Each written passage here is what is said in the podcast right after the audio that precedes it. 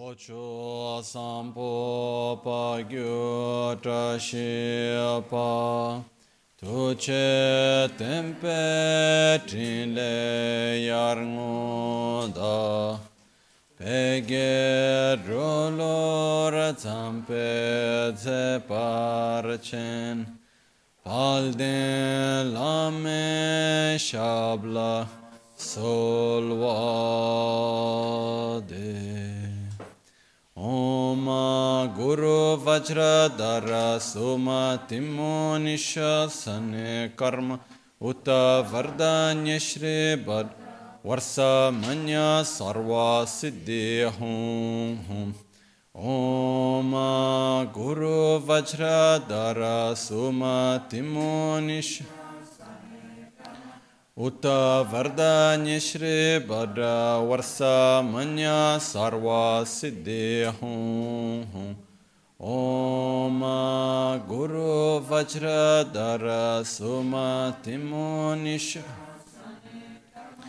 उत वरदान्य श्री भद्र वर्ष मन्य सर्व सिद्धि हूँ हूँ ओम गुरु वज्रधर सुमतिमुनिशस वरदान्य श्री भद्र वर्ष मन्य सर्व सिद्धि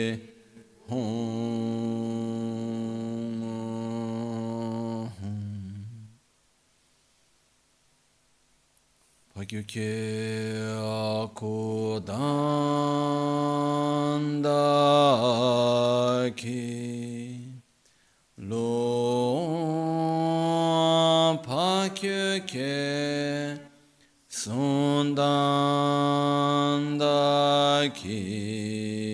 lo pagyuke sundandaki anga pagyuke atudandaki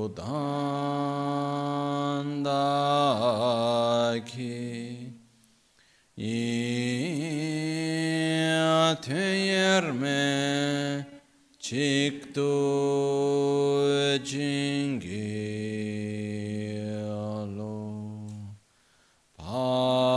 Pakyo ke kuda Dagilo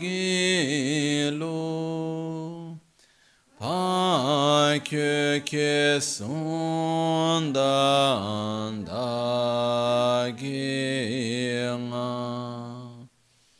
Pakyo ke tudang dagi Yerme çıktı cingilo Makyo ke kudan dagilo Makyo ke sundan dagina Makyo ke tudang dagi Yerme çıktı cingilo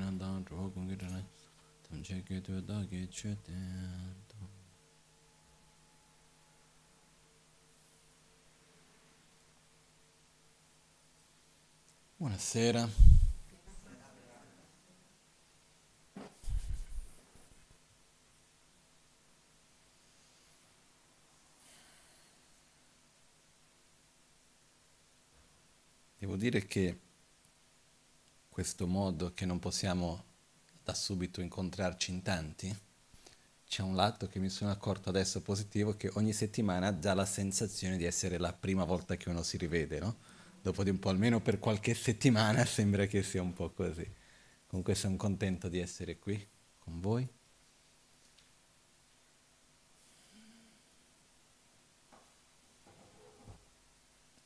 Atisha, questo importante maestro di cui ho parlato tante volte, no? che viene rappresentato alla mia destra, sopra il trono della Maganci, questo col cappello rosso, che si chiamava Atisha Dipankara Shrigyana. Era un maestro, in realtà era un principe che aveva abbandonato la vita da possibile re e ha seguito la strada della pratica spirituale all'interno del buddismo, eccetera, e diventò uno dei più importanti maestri della storia del buddismo, sia in India, quello che oggi è Bangladesh, poi è andato in Indonesia, poi è andato in Tibet. È stato lui che all'inizio dell'undicesimo secolo ha fatto rivivere il buddismo in Tibet praticamente, ossia il nostro lignaggio, tutti gli insegnamenti che noi seguiamo vengono tramite lui. Gran parte, non tutto, però gran parte degli insegnamenti che noi seguiamo arrivati in Tibet passano tramite di lui. Ci sono stati altri lignaggi in Tibet che sono arrivati in Tibet tramite altri maestri, come Marpa, come Guru Padmasambhava e così via. No? Comunque sia. Una delle caratteristiche particolari che Atish aveva, che per me mi ha sempre colpito molto, era questo suo modo molto pratico e diretto. Lui aveva tutta la parte mistica, però nella quotidianità, nel suo modo di parlare, di fare, era molto... andiamo direttamente sul punto, no? E un giorno, e lui per tanti anni, quando è arrivato lì, prima doveva stare tre anni in Tibet, poi alla fine è stato 12.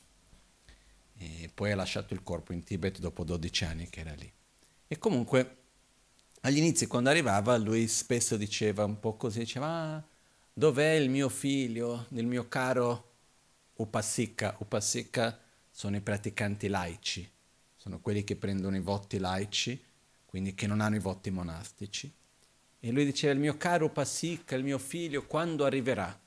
E lui aveva questa sua visione, questa sua consapevolezza che il suo principale discepolo sarebbe stato questo laico Upasika. E a un certo punto arriva effettivamente questo discepolo che si chiama dopo Dromtompa, o Dromtom Gyawe June chiamato, che è stato uno dei discepoli, il discepolo più importante di Atisha. E loro hanno avuto un rapporto molto vicino, proprio come padre e figlio, molto molto vicino. Ed è stato eh, Tompa quello che poi dopo è riuscito a tradurre tutti gli insegnamenti alla cultura tibetana e creare il lignaggio effettivamente così chiamata la tradizione Kadampa che lui ha fondato dopo in Tibet. Comunque avevano questo rapporto molto vicino e uno dei testi più belli che ho mai letto, uno dei libri più che testi, sono le conversazioni che ci sono fra Atisha e Dromtompa.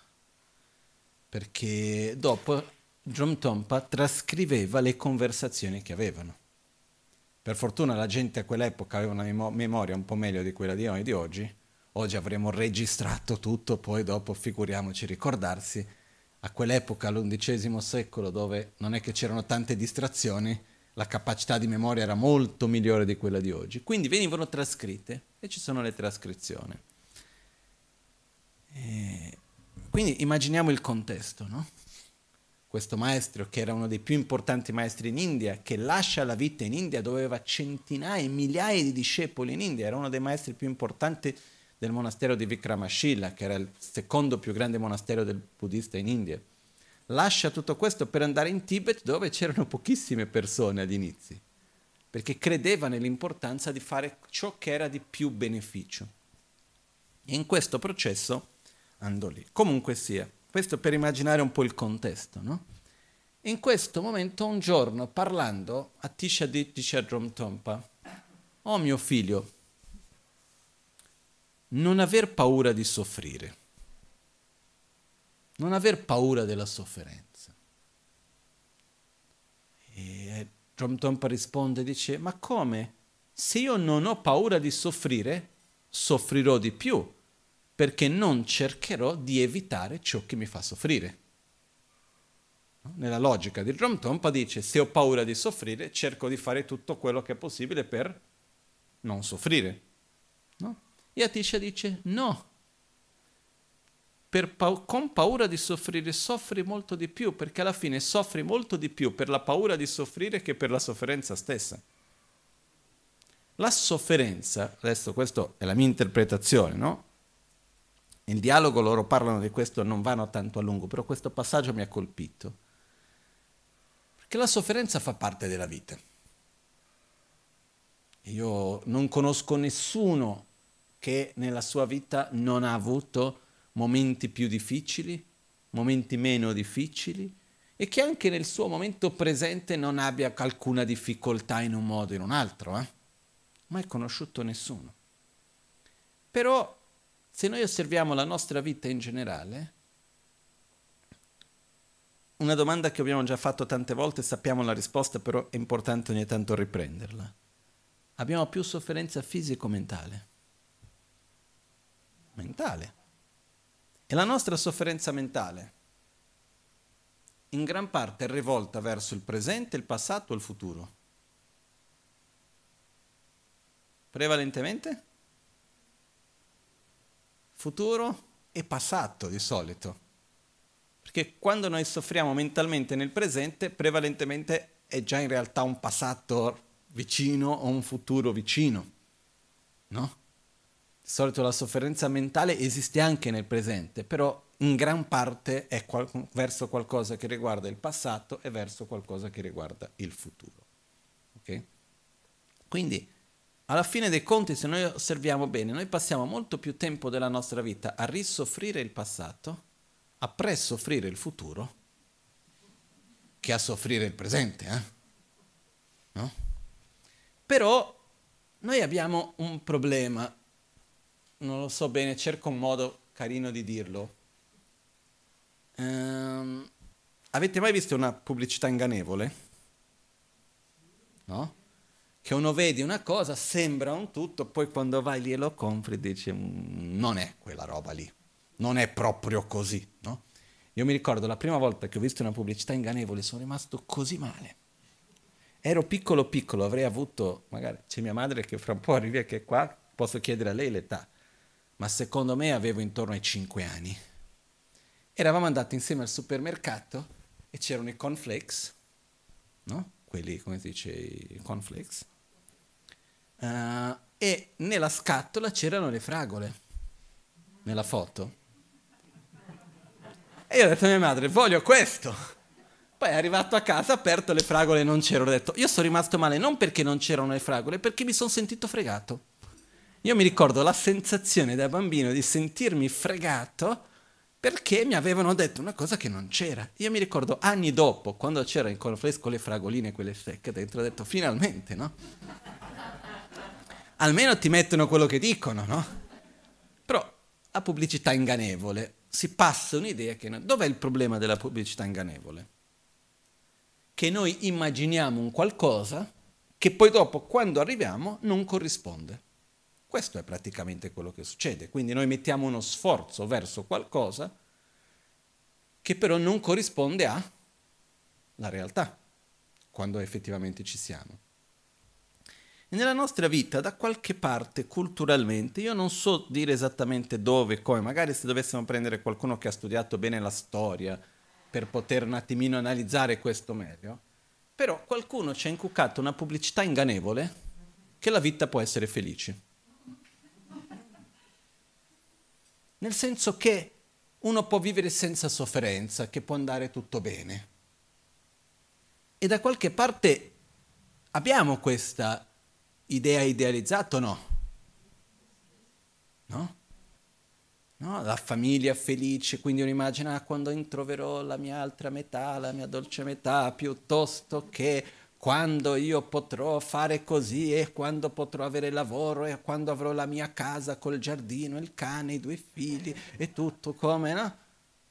Perché alla fine dei conti quello che vediamo lascia un'impronta su di noi. Adesso, pensando a voce alta, gran parte della pubblicità ingannevole che abbiamo ricevuto sono i film. Perché è stata trasmessa per noi da tanti anni un'immagine di felicità che poi alla fine, quando ci avviciniamo in un modo e in un altro, le fragoline non ci sono. Ok? Perciò, questo è un punto importante. Insieme con questo, quello che arriva è che noi nella nostra vita abbiamo bisogno di, una, di qualcosa come uno stimolo, una direzione da seguire. Noi abbiamo bisogno di un obiettivo, di un qualcosa da fare, qualcosa che dia senso alla nostra vita. Um, ho letto l'altro giorno un qualcosa, adesso già non mi ricordo più se l'ho letto o l'ho sentito, comunque, di un filosofo che parlava che con la rivoluzione tecnologica che sta avvenendo, sempre di più tanti lavori diventeranno obsoleti. No? E quindi con l'intelligenza artificiale, come si sta sviluppando ai giorni d'oggi, che è una cosa veramente spaventosa, adesso non è l'argomento di questa sera, ok? Però quello che succede è che gradualmente ci sarà un numero alto di persone che non avranno molto da fare in qualche modo, dovremo inventare qualcosa da farli fare su certe cose. E lui diceva, è peggio, fatica- è peggio che faticare è essere inutile. Sentirsi nella vita che la vita non ha senso, che io non posso contribuire per nulla, perché tanto la mia conoscenza non serve, a livello familiare ognuno pensa ai fatti suoi e tanto non posso cambiare nessuno, e trovarsi in questo stato nel quale uno non ha un obiettivo, non ha una direzione da seguire, non ha dove mettere la propria vita e la propria energia, è molto faticoso. E dobbiamo stare molto attenti.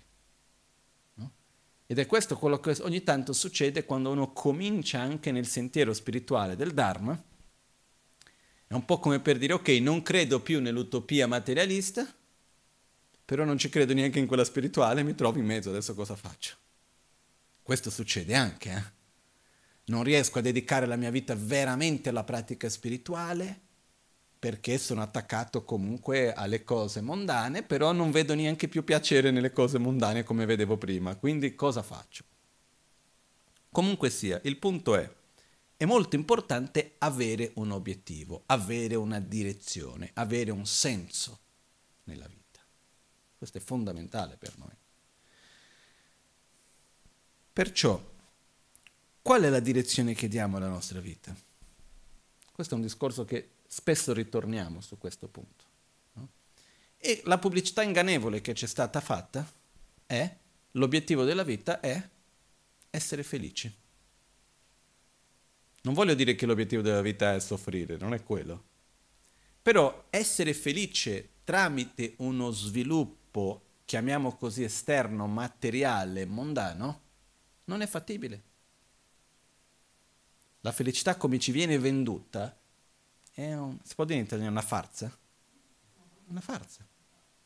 È, è finta, non, una fregatura, è veramente una pubblicità ingannevole. E compri la scatola e non ci sono i fragolini, ma neanche i cornflakes. No? Perciò è come le storie che ogni tanto si diceva che c'è un periodo che andavi al mercato a Napoli, compravi la radio, c'era la pietra dentro, no? È un po' così la cosa, per dire, da quella sensazione che sembra che uno passa anni dedicando verso una cosa e sembra che quando deve, uno doveva arrivare non arriva mai, c'è sempre qualcosa che non va. E quando non è per una cosa è per un'altra. Okay? Però credere in questa utopia materialista fa in modo che tutto il nostro sistema della società va avanti. Perché credere in questa utopia materialista che in parte ci fa voler consumare di più, per questo dobbiamo produrre, perché dobbiamo consumare, perché tutto quello che c'è, noi rimaniamo in questa cosa. Ok? Io quello che vi chiedo è cerchiamo di osservare un pochettino qual è la direzione che io voglio andare e vi condividerò adesso un po' la visione che io ho compreso di quello che Buddha ci ha trasmesso e che per me fa un po' più di senso. Okay? Prima di entrare a questo però c'è un altro punto importante ricollegando al primo punto di partenza. La sofferenza fa parte della vita e non dobbiamo aver paura di soffrire. Per esempio, se vado a correre una maratona, o se voglio uh, ottenere qualunque obiettivo che c'è da faticare, però quell'obiettivo è importante per me. Voglio vincere quel che sia, la medaglia d'oro di nuoto, per dire una cosa qualunque. C'è qualcuno che può fare una cosa del genere senza faticare? Nessuno. Voglio correre la maratona, c'è da faticare? Io neanche 100 metri, dopo di un po' dico, scusate, ma non ci penso neanche. Ma perché? Perché non vedo senso. Un problema mio, eh? L'altro giorno avevo voglia, andato, ho camminato, non mica una maratona, sono andato in montagna, ho fatto 9 km nel bosco. Ok, bellissimo, non mi ha dato tanta gioia, però l'idea di mettermi lì a correre, non capisco, questo è un problema mio personale, eh? Ho un grande, veramente tanta stima per verso chi riesce a fare queste cose. Comunque sia, Fatto sta che quando abbiamo un obiettivo chiaro, la fatica non è fatica. Come posso dire? La fatica non è una ragione per non farlo. Perciò la sofferenza, intesa come le difficoltà da affrontare nella vita, fanno parte di qualunque percorso della vita, come per esempio in un rapporto con un'altra persona. Qualunque rapporto sia esse un rapporto di genitori e figli, figli, genitori, rapporto fra fratelli, un rapporto di coppia, qualunque tipo di rapporto sia esse, ha i suoi alti e i suoi bassi, ha i suoi momenti difficili, non esiste un rapporto che sia sempre tutto bello. No? Però la nostra tendenza mi sembra ogni tanto che è quella di dire se io ho un rapporto finché è tutto bello va bene, se c'è un momento nel quale ci sono delle difficoltà mi allontano perché io non voglio soffrire. O mi sbaglio? Questa è un po' questa cosa di dire io la sofferenza non la voglio, quindi dove vedo mi allontano. Però questo che cosa fa? Impedisce di seguire avanti con un obiettivo.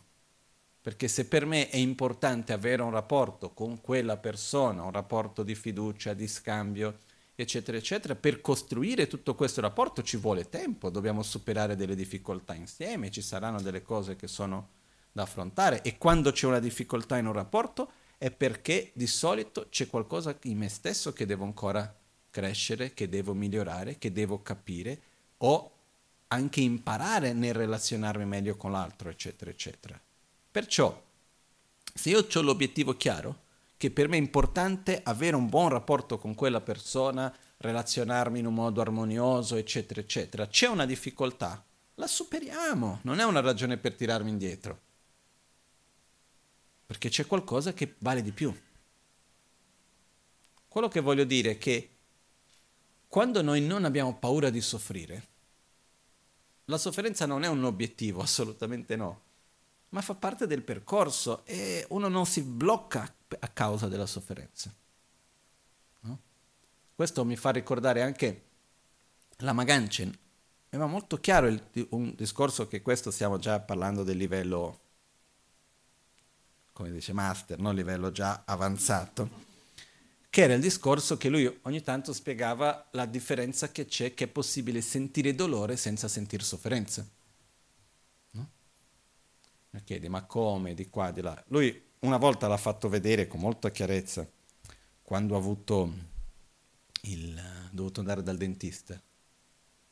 No, ho già raccontato qualche volta questa storia, però era in Brasile, doveva andare dal dentista, è andato a fare il trattamento di canale, no? di revitalizzazione, devitalizzazione, che fa male.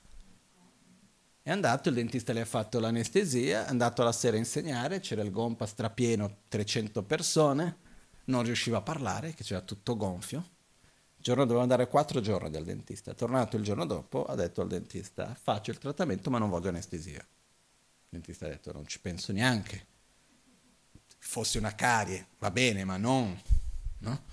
Trattamento di questo genere. No, no, se no non faccio il trattamento, però l'ho già cominciato, non posso mica fermarlo adesso, come facciamo? Ha detto no, ti firmo. Ha portato un foglio, ha firmato che lo voleva fare senza anestesia, eccetera. Il dentista dice, se c'è qualunque cosa mi alzi la mano, alzi la mano, mi fermo subito.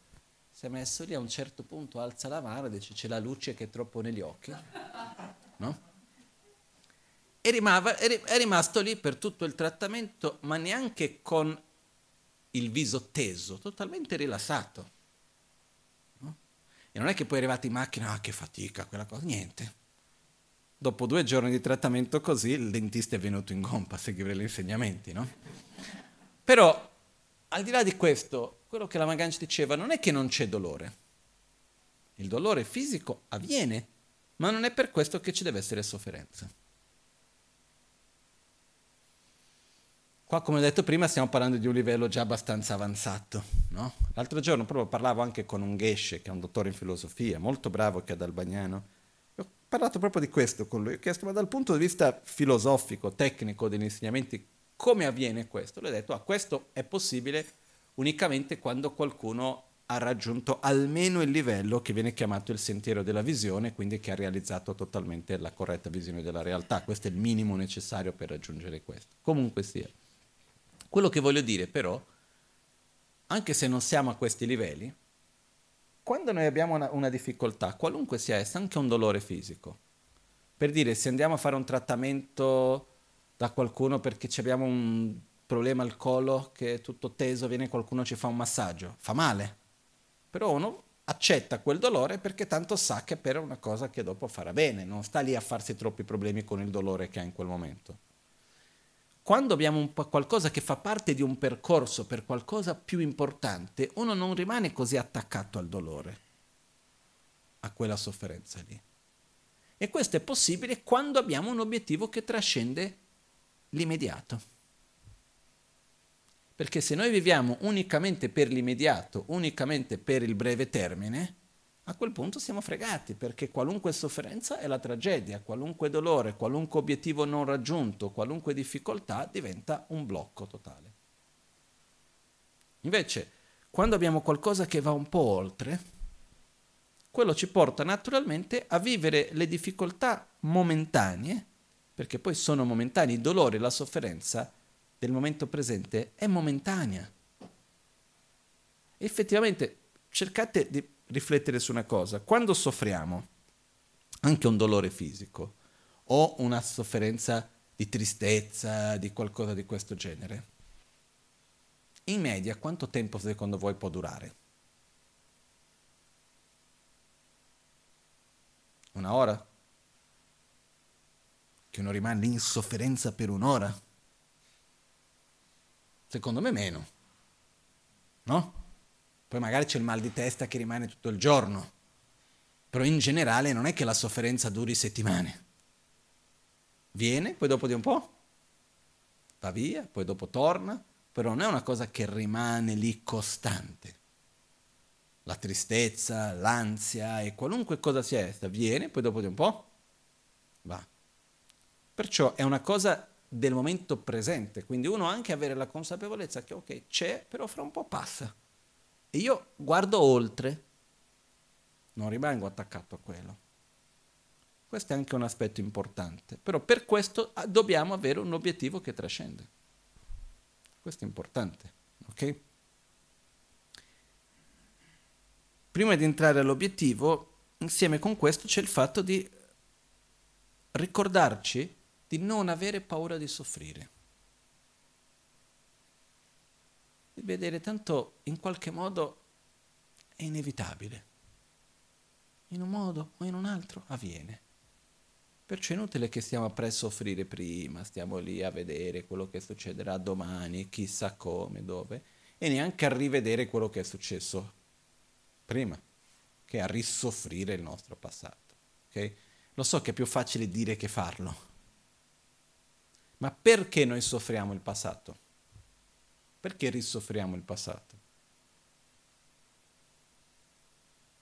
Molto spesso, secondo me, eh, semplicemente perché abbiamo un'immagine idealizzata di come le cose dovrebbero essere che poi non corrispondono. E noi ci sentiamo traditi, ci sentiamo la vittima del mondo perché la realtà non corrisponde con quello che secondo noi dovrebbe essere stato e questo non poteva essere andato così e rimaniamo male ancora di quella cosa. Io nel mio modo di pensare, da quando ero abbastanza ragazzo, ho sempre pensato, ho sofferto, bene, basta, non, perché devo ritornare su quella cosa? Non mi è piaciuta, fosse piaciuta ritorno, no? Non riuscivo a capire perché uno deve ritornare su una cosa che anche come quando ogni tanto c'è qualcuno che, ah, devo dire, sono rimasto male. E perché deve dirlo? Perché devi andare a rivivere quello che già sei stato male? Sei stato male? Mi dispiace. Vuoi risentirti male ancora? No, e quindi non stare lì a riparlare di che cosa ti ha fatto stare male e perché e per come, eccetera, eccetera. Perché quando noi andiamo a raccontare che siamo stati male, che succede o no? Ok? con che cosa ci stiamo familiarizzando in quel racconto? Con vittimizzarci? Io sono la vittima, l'altro è il cattivo, io non ho abbastanza, io sto male, eccetera, eccetera. No? Mentre ok, sono stato male, sono stato male, è finito, andiamo avanti, no? È inutile stare lì a rimuginare la cosa, ritornare su questo o quell'altro. Ok? E poi quando ci troviamo davanti a una situazione difficile, secondo la mia esperienza, le cose da fare o si ingoia o si sputta. Mi trovo davanti a una cosa che non mi piace, una situazione che devo viverla. O la rifiuto e scelgo un'altra direzione, o se no, ingoio. E basta, a un certo punto dovrò digerirla, però vado avanti non sto lì a rigirarla, no? Un po' come una volta quando abbiamo fatto, mi ricordo questa scena in un viaggio in Tibet con un gruppo di occidentali, adesso mi ricordo abbiamo fatto diversi viaggi con la Maganchen in Tibet, ogni tanto ci fermavamo in alcuni villaggi e c'erano i tibetani locali che venivano e loro molto gentili, perché nella cultura tibetana, himalayana in generale, non ricevi mai qualcuno a mani vuote, anche se sei poverissimo, dai qualcosa. E loro offrivano quello che avevano e fra queste cose che avevano avevano il loro formaggio, che facevano queste colane di formaggio, che sono dei cubetti più o meno così, di formaggio duro come un sasso, all'interno del quale mettono un filo e lo usano anche tipo, eh, mettono, lo, lo appendono, è come una colana, quindi tirano fuori un pezzo e lo danno. Solo che tradizionalmente questo pezzo di formaggio, che è più duro di un sasso, viene cucinato per delle ore prima di poterlo mangiare veramente. No? E davano e la gente ria, grazie se lo mettevi in bocca. Con un gusto per me orribile. E vedevi quelle persone che passavano delle ore e avevano ancora qualcosa in bocca lì, perché per educazione uno non sputta, c'è quella persona, grazie, buono, no? E rimanevano con quel coso da una parte all'altra della bocca, no? C'è chi fa così fra i tibetani lì, però dura delle settimane. Lo prendono, poi quando basta il gusto lo tolgono fuori, si asciuga, poi il giorno dopo non riprende, no? Un po' come i bambini con i chewing gum che ho già visto fare. Perciò, quando c'è una cosa che ha un cattivo gusto, e uno se lo mette in bocca, o si sputa, o si ingoia. Ok? e non si sta a passare da una parte all'altra. Quando c'è una situazione che non ci piace, che ormai è già avvenuta, è inutile stare lì a ripeterla, ah, quella cosa che brutta è, che non mi piace, che questo, perché quando noi ci lamentiamo stiamo ancora lì con quel gusto in bocca. È un po' come ogni tanto si fa, non, già non basta che uno litiga con qualcuno al lavoro, se lo porta pure a casa, se lo porta a letto e se lo porta alle vacanze perché ha letto prima di dormire a parlare di che cosa? Di quella persona lì. Va a fare le vacanze, ah ma sai che devo tornare, poi ci sarà quello, ma sai cosa mi ha fatto, ma sai come ha detto, ma no, come si può permettere a una persona di fare così? E, e uno se lo porta con sé. Perciò, in questo senso, dobbiamo cercare di separare un po' le cose. vivere il presente per quello che stiamo vivendo senza stare troppo legati a quello che è stato e quello che sarà, anche perché quello che è stato non è altro che la nostra memoria ormai. Quello che ci sarà non è altro che la nostra propria proiezione, della nostra immaginazione. Nessuno di noi sa veramente che cosa accadrà domani, come sarà domani. Quindi uno cerca per le cose mondane, pratiche, cerca di organizzarsi al meglio, ma poi la vita va vissuta un po' come uno che cerca di veleggiare rispettando le correnti e il vento. Non puoi programmarsi tutto prima perché tanto non funziona. Ok? Adesso, che direzione possiamo dare?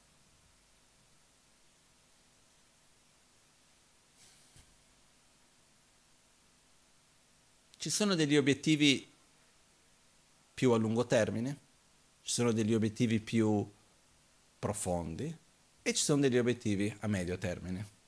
Okay? E poi quelli a brevi termini che sono uno in funzione dell'altro. Questa è una cosa importante da capire. Gli obiettivi a breve termine devono servire fu- in funzione di quelli a medio termine e quelli a medio termine in funzione di quelli a lungo termine. Okay? Lungo termine vuol dire oltre questa vita. Un obiettivo a lungo termine è io ho un obiettivo che trascende questa vita. Quindi dopo la mia morte c'è un obiettivo che continua. Obiettivo a breve termine per questa vita. Ah no, medio, ter- scusate, medio termine per questa vita. Breve termine, oggi, domani, questa settimana, il momento presente in cui noi stiamo vivendo. Okay? Perciò, a, med- a medio termine, in questa vita ci sono alcuni obiettivi che possiamo avere che ci aiutano comunque a mettere energia, a superare difficoltà e andare avanti. Essere un bravo padre o una brava madre, prendere cura dei propri figli al meglio possibile, uh, servire bene i propri genitori, essere un bravo figlio, eccetera. Uh, poter uh, anche semplicemente in questo senso essere una persona che rispetta bene le relazioni e prende cura delle relazioni con cui interagisce. Che secondo gli insegnamenti di Buddha sono sei livelli di relazioni che noi abbiamo durante la nostra vita. Perciò che sono direzionate con le sei direzioni. C'è un sutra chiamato, chiamato Singalovada Sutra dove Buddha parla di queste sei direzioni. No? In queste sei direzioni c'è adesso vediamo se me lo ricordo chiaramente, c'è una direzione che è verso la famiglia in su, quindi abbiamo i nostri genitori, nonni, abbiamo l'altra parte della famiglia che sono invece uh, marito, moglie, compagno, compagna, figli, eccetera. Poi abbiamo fratelli, sorelle che fanno parte anche di questo. Poi abbiamo gli amici, abbiamo le persone con cui lavoriamo, e queste sono divise in due, quelli di solito verso cui, a cui noi dobbiamo seguire e quelli che ci devono seguire, quindi ci sono delle persone nella società che prendono gli ordini, per modo di dire, da noi, che non riguarda solo nel lavoro, se vado a un ristorante c'è qualcuno che mi sta servendo, c'è un modo in cui mi devo relazionarsi verso queste persone e ci sono quelli da cui invece io devo ricevere gli ordini, a cui io devo servire, quindi c'è il modo di relazionarsi a ognuno di questi, poi ci sono gli insegnanti, e le guide spirituali. Queste sono le sei direzioni principalmente che noi abbiamo. Per dire, uno degli obiettivi nella vita è relazionarsi in un modo corretto con ognuno di questi. E per ognuno di questi Buddha ha stabilito quali sono i doveri e i diritti. Quindi io verso i miei genitori quali sono i doveri che ho e quali dovrebbero essere i diritti che dovrei ricevere. La stessa cosa io come figlio, io come studente, io come maestro, io come amico, io come capo, io come lavoratore, ci sono tanti livelli in cui noi abbiamo, in ogni livello io ho il mio dovere. Quindi un livello di obiettivo nella vita è dire io voglio essere una persona che ha un'interdipendenza positiva nella società in cui vivo. Quindi voglio relazionarmi bene con i miei figli, voglio relazionarmi bene con i miei genitori, voglio relazionarmi bene con il mio compagno, la compagna, voglio relazionarmi bene con le persone con cui lavoro, in ogni contesto. E secondo me questo è già un obiettivo meraviglioso. All'interno di questo andiamo un pochettino oltre quell'idea che non lo so molto bene come descriverla, che abbiamo una visione che è come se uno per avere una vita significativa dovrebbe essere fare qualcosa di speciale. No? Non è che tutti possono essere Madre Teresa, non è che tutti possono essere dei grandi geni con grandi riconoscimenti, tutti possono fare cose meravigliose. La cosa importante è fare una vita che sia coerente, nella quale noi riusciamo a essere un'interdipendenza positiva verso gli altri e verso noi stessi. Questo è fondamentale, relazionarci con ogni contesto in un modo virtuoso. Quindi se il mio lavoro è quello di dover lavare le pentole, io lavo le pentole bene e nel mio rapporto di lavare le pentole mi relaziono bene con il mio capo, con le altre persone con cui lavoro, sono un buon padre, eccetera, eccetera. Noi non possiamo avere come punto di riferimento se abbiamo successo nella vita o meno l'aspetto unico del guadagno economico e una posizione sociale di importanza? Però purtroppo, quando noi guardiamo nella nostra società, gli esempi di successo, chi sono? Sono esempi di persone che hanno raggiunto uno stato interiore di equilibrio, soddisfazione, pace, o sono esempi di persone che hanno raggiunto potere, fama, denaro? È quello o no? So, io per esempio una volta ho letto la biografia di Steve Jobs. No? Sono rimasto malissimo. Per modo di dire. Perché era una persona incredibile da una parte, con un carattere difficilissimo dall'altra.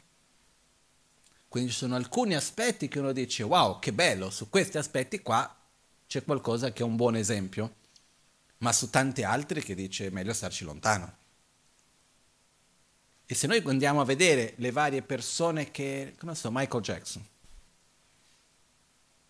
una persona meravigliosa in tanti aspetti, però non è, di non è stato un esempio di stabilità, di pace, di gioia, eh, di qualità interiore, di soddisfazione nella vita. Io non l'ho mai conosciuto, quindi in realtà non potrei neanche parlare di lui perché quello che vediamo nella media non è effettivamente quello che c'è, però l'immagine che ha trasmesso non è quella. Ok? E quando noi andiamo però a vedere chi sono le immagini che noi abbiamo da seguire, i modelli, no? in inglese si dice role models, gli esempi di vita che noi abbiamo in generale sin da piccoli e, e anche da grandi nella società, che cosa vuol dire aver fatto bene nella vita? Riguarda potere, denaro, ricchezza, no? fama, anche nel contesto familiare, sociale, ah guarda come sta andando bene la sua vita, eccetera, eccetera, a che cosa si riferisce spesso? A queste cose. Ah, la carriera va bene, poi se sei stressato fino a non poter più, non importa, ma stai guadagnando bene. Ah, piuttosto che ah, hai avuto grandi riconoscimenti, eccetera, eccetera. Che da un lato va bene tutto questo, io non sto dicendo che queste cose non vadano bene. Però qual è il mio obiettivo? Qual è il modello che voglio seguire? Io sono molto di più per il fatto di essere una persona che ha più stabilità, che riesce a relazionarsi con tutti in un modo positivo e virtuoso, che ha buoni rapporti con ognuno, che ha una sua gioia, eccetera, e magari lava le pentole. E questo non vuol dire che questa persona non sia un'interdipendenza positiva per il pianeta, al contrario. Quello che più ci manca nei giorni d'oggi non sono persone con grande conoscenza, grande ricchezza, eccetera. Sono persone buone, persone con un buon cuore, persone che abbiano un vero rispetto uno verso l'altro e che siano un'interdipendenza positiva per il tutto. Quindi questo come obiettivo mi sembra già un ottimo obiettivo a medio termine. Io voglio essere un, un'interdipendenza positiva ovunque mi troverò. Perché poi la vita cambia, no? Abbiamo il momento magari in cui stiamo studiando, quindi ci relazioniamo con gli altri studenti e gli insegnanti. Poi c'è un momento nel quale comincia il contesto di lavoro e famiglia, amici, eccetera. Poi man mano i contesti cambiano, le interazioni nella vita cambiano, non sono sempre esattamente le stesse. Poi c'è per chi cambia di più, c'è per chi cambia di meno, però abbiamo momenti diversi nella vita. Il punto è, ovunque mi troverò, cercherò di essere un'interdipendenza positiva. Questo è già tanto. Cercherò al meglio di rispettare i miei doveri senza aspettarmi i miei diritti. Non è facile. Perché quello che succede è che anche quando leggiamo il Sutra di Buddha diciamo ok, questi sono i miei doveri, eh, ma i miei genitori eh, da parte loro stanno facendo la loro parte o no? Eh no, e quindi io perché devo fare la mia? Perché se io devo cominciare da me, non aspettare che cominci dall'altro. Questo sempre. Quindi io da parte mia faccio la mia parte, perché il mio obiettivo non è che gli altri facciano la loro parte verso di me, il mio obiettivo è io essere un'interdipendenza positiva nel mondo in cui io vivo. Con i figli, con la famiglia, con gli amici, con qualunque contesto in cui io mi trovo. Okay? E ovunque mi troverò, indipendentemente di quello che farò, cerco di farlo in un modo che sia virtuoso. Che cosa vuol dire virtuoso? Che nella sua interazione porti il bene, aiuti a sviluppare le qualità, più che aiuti a sviluppare le, gli aspetti, come si dice, di conflitto e altre cose di questo genere. No? Perciò, in questo senso, questo obiettivo che noi abbiamo a medio termine è quello di dire ok, io posso focalizzarlo verso la famiglia, posso focalizzarlo al contesto del lavoro, o in generale riuscire ad avere queste sei direzioni. Okay?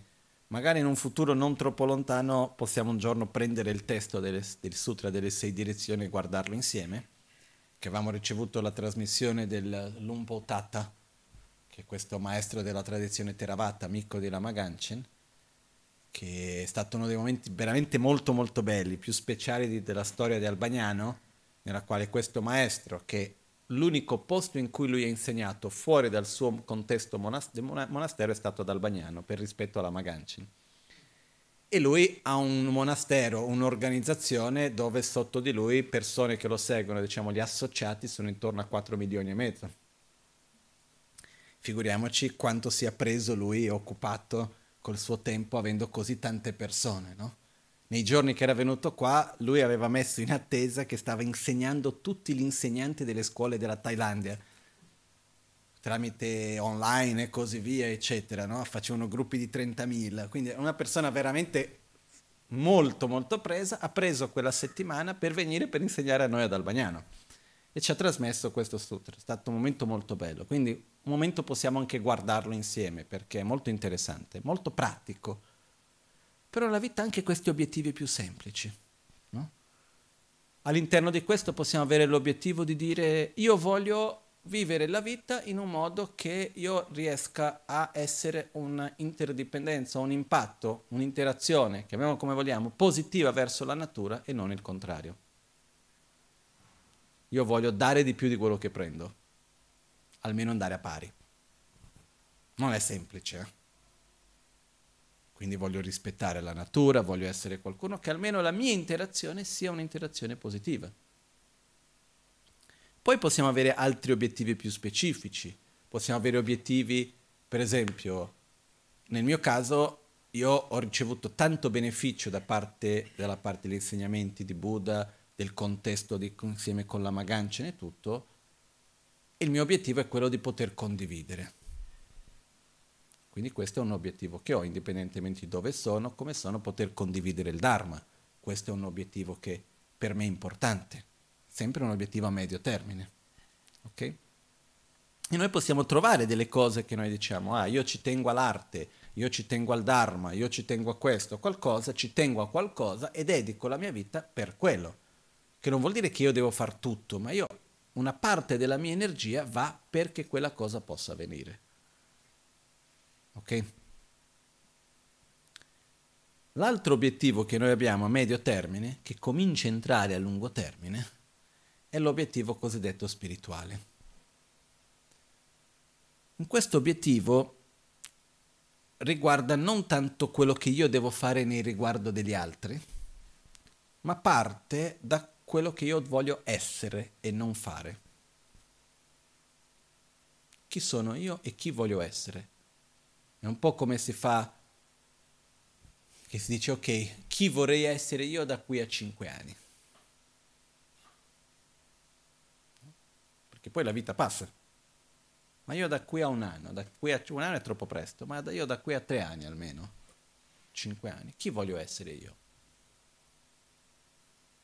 Come si fanno con le aziende, no? Ci sono quelli che fanno le, come si dice in italiano, i counseling, eh, consulenze, le aziende che raggruppano tutti quelli dell'azienda, dicono dove vorresti essere nel mercato da qui a cinque anni, come vedete l'impresa, eccetera, eccetera. Di noi con noi stessi, chi voglio essere io? Però prima di questo dobbiamo fare una fotografia di chi sono adesso. Questa fotografia viene fatta tramite due fotografi, noi stessi e gli altri. Come diceva il testo di Lojon Geshe Chekawa, Pambonigan Sower Ten. Segui i due testimoni, se stessi e gli altri, come gli altri ci vedono e come noi vediamo noi stessi. Ok? Magari noi ci vediamo e diciamo io sono contentissimo di come sono, ottimo, il mio obiettivo è continuare come sono.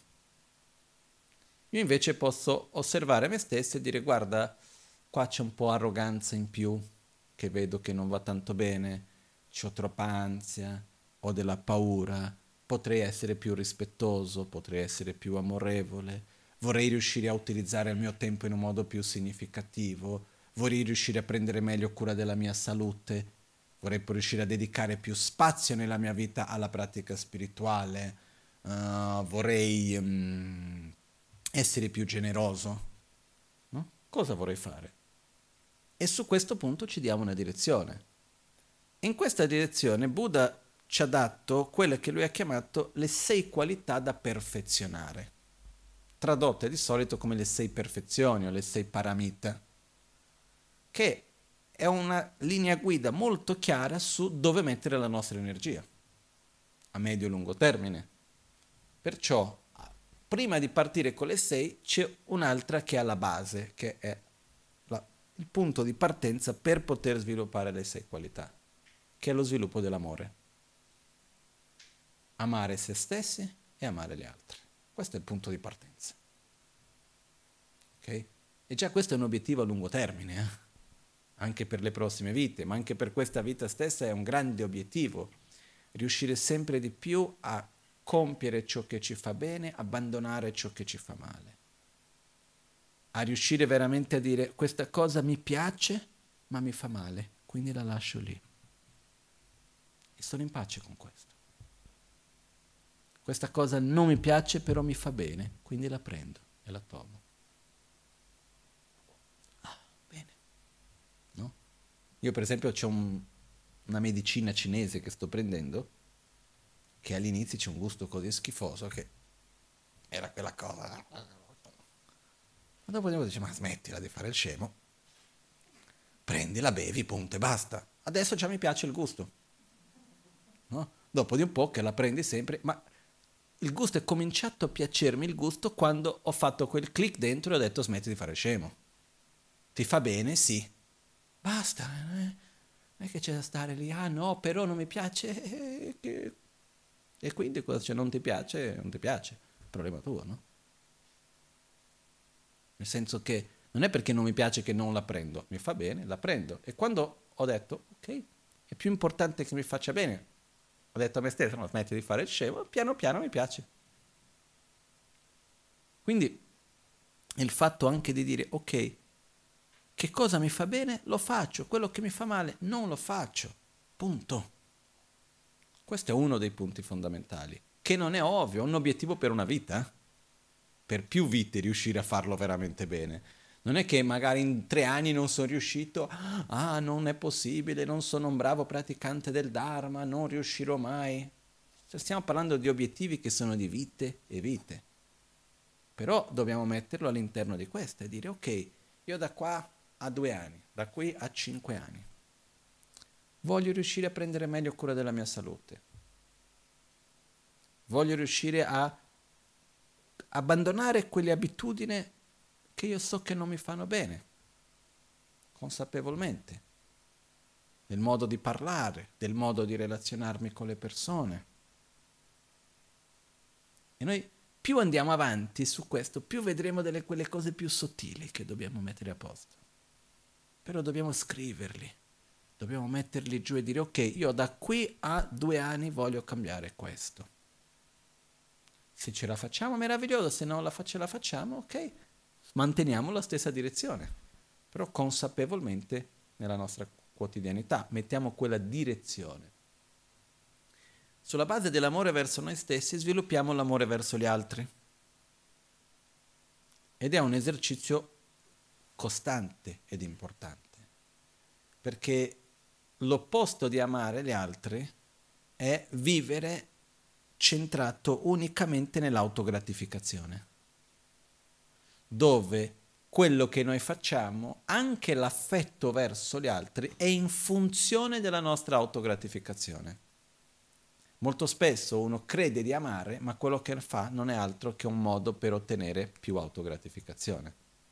Se quella persona che io dico di amare a un certo punto non si comporta come secondo me dovrebbe comportarsi e non mi dà più quella sensazione di piacere e di gioia che prima mi dava e io come risultato di questo non la amo più, vuol dire che non l'ho mai amata. Scusate se lo dico così. Vuol dire che l'ho amata, sì, in un modo mondano, in un modo egoista. Ok? Quindi noi molto spesso questo modo di amare egoista è più come fare gli affari. Io ti do questo per avere quello.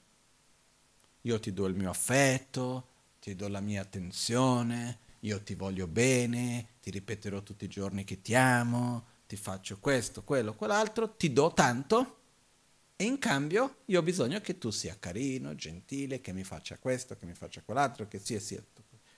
Finché il nostro contratto viene rispettato da tutte le due parti, io sono contento. Se succede che a un certo punto io vedo che dall'altra parte il contratto non è più rispettato o io non ho più voglia di rispettare la mia, a quel punto comincia a cambiare qualcosa. Questo vuol dire che è un amore egoista, non è un amore sincero dal punto di vista di veramente desiderare la felicità dell'altro. Ok? Quando noi parliamo qua di sviluppare amore verso gli altri come obiettivo, è l'amore inteso come maitri, che vuol dire è la parola sanscrita che vuol dire desiderare profondamente la felicità dell'altro. Ed è una cosa che per riuscire ad amare l'altro, prima di tutto dobbiamo permetterci di vederlo, cosa che molto spesso non avviene. Molto spesso quando noi stiamo davanti agli altri, quello che noi vediamo è uno strumento per noi stessi. Come che l'altro esiste in funzione della mia necessità e della mia autogratificazione. Finché noi ci relazioniamo in quel modo non riusciremo veramente ad amare profondamente l'altro. Quindi dobbiamo, questo è già un grande obiettivo, se noi ci mettiamo come obiettivo riuscire a vedere l'altro e amarlo, wow, è già un obiettivo meraviglioso. Atisha, di cui abbiamo parlato prima, lui aveva questo come obiettivo ed era andato fino in Indonesia per ricevere gli insegnamenti nella pratica come sviluppare questo amore. No? Aveva la teoria, però aveva bisogno di qualcuno che conosceva la pratica profondamente e il suo maestro era uno che aveva queste qualità. Quindi lui è andato dall'India fino all'Indonesia per quello nell'anno 1000 e qualcosina, proprio all'inizio dell'undicesimo secolo. Perciò mettere questo come obiettivo è già un obiettivo enorme. Quando noi abbiamo questi obiettivi così profondi, le necessità a breve termine cambiano. Perché magari io mi trovo davanti a una persona e, a breve termine per me è più comodo ignorarla. Però ignorare quella persona a breve termine non va nella direzione del mio obiettivo a medio termine. Quindi cosa è più importante? Quello che io raggiungo a breve termine o quello che raggiungo a medio-lungo termine? Medio-lungo termine, quindi cosa faccio? Invece no, sarebbe più sa- fa- sa- facile ignorarti, invece no, cerco di vederti e prendermi in cons- prendere in considerazione la tua esistenza. Ok? Perché ogni volta che io faccio questo sforzo, io mi sto facendo un piccolo passettino in più nella direzione che per me è importante, che è di sviluppare un amore vero e sincero verso gli altri di riuscire a superare il mio proprio egoismo. Che è chiaro questo? Gli altri obiettivi che Buddha ci ha portato sono sviluppare la generosità materiale, dare materialmente, dare amore, dare protezione, dare il sentiero spirituale, condividere la conoscenza, la generosità avviene anche in un sorriso. La generosità avviene anche nel riuscire ad ascoltare qualcuno che ha bisogno di parlare. No? È un po' come quando, quando qualcuno ci ascolta con il cuore aperto, quello fa tantissimo. No? E sempre ricordando la Maganchen, lui raccontava che quando era arrivato in Occidente non parlava bene inglese. Prima all'inizio aveva il traduttore, però ogni tanto qualcuno voleva parlare con lui, lui andava lì, si metteva, ascoltava la persona, parlava, parlava, parlava. E lui diceva no problem. Ah, ma questo, quello, quello, no problem. Ma veramente Rinpoche, ma come? No problem. Ah, grazie, grazie, grazie.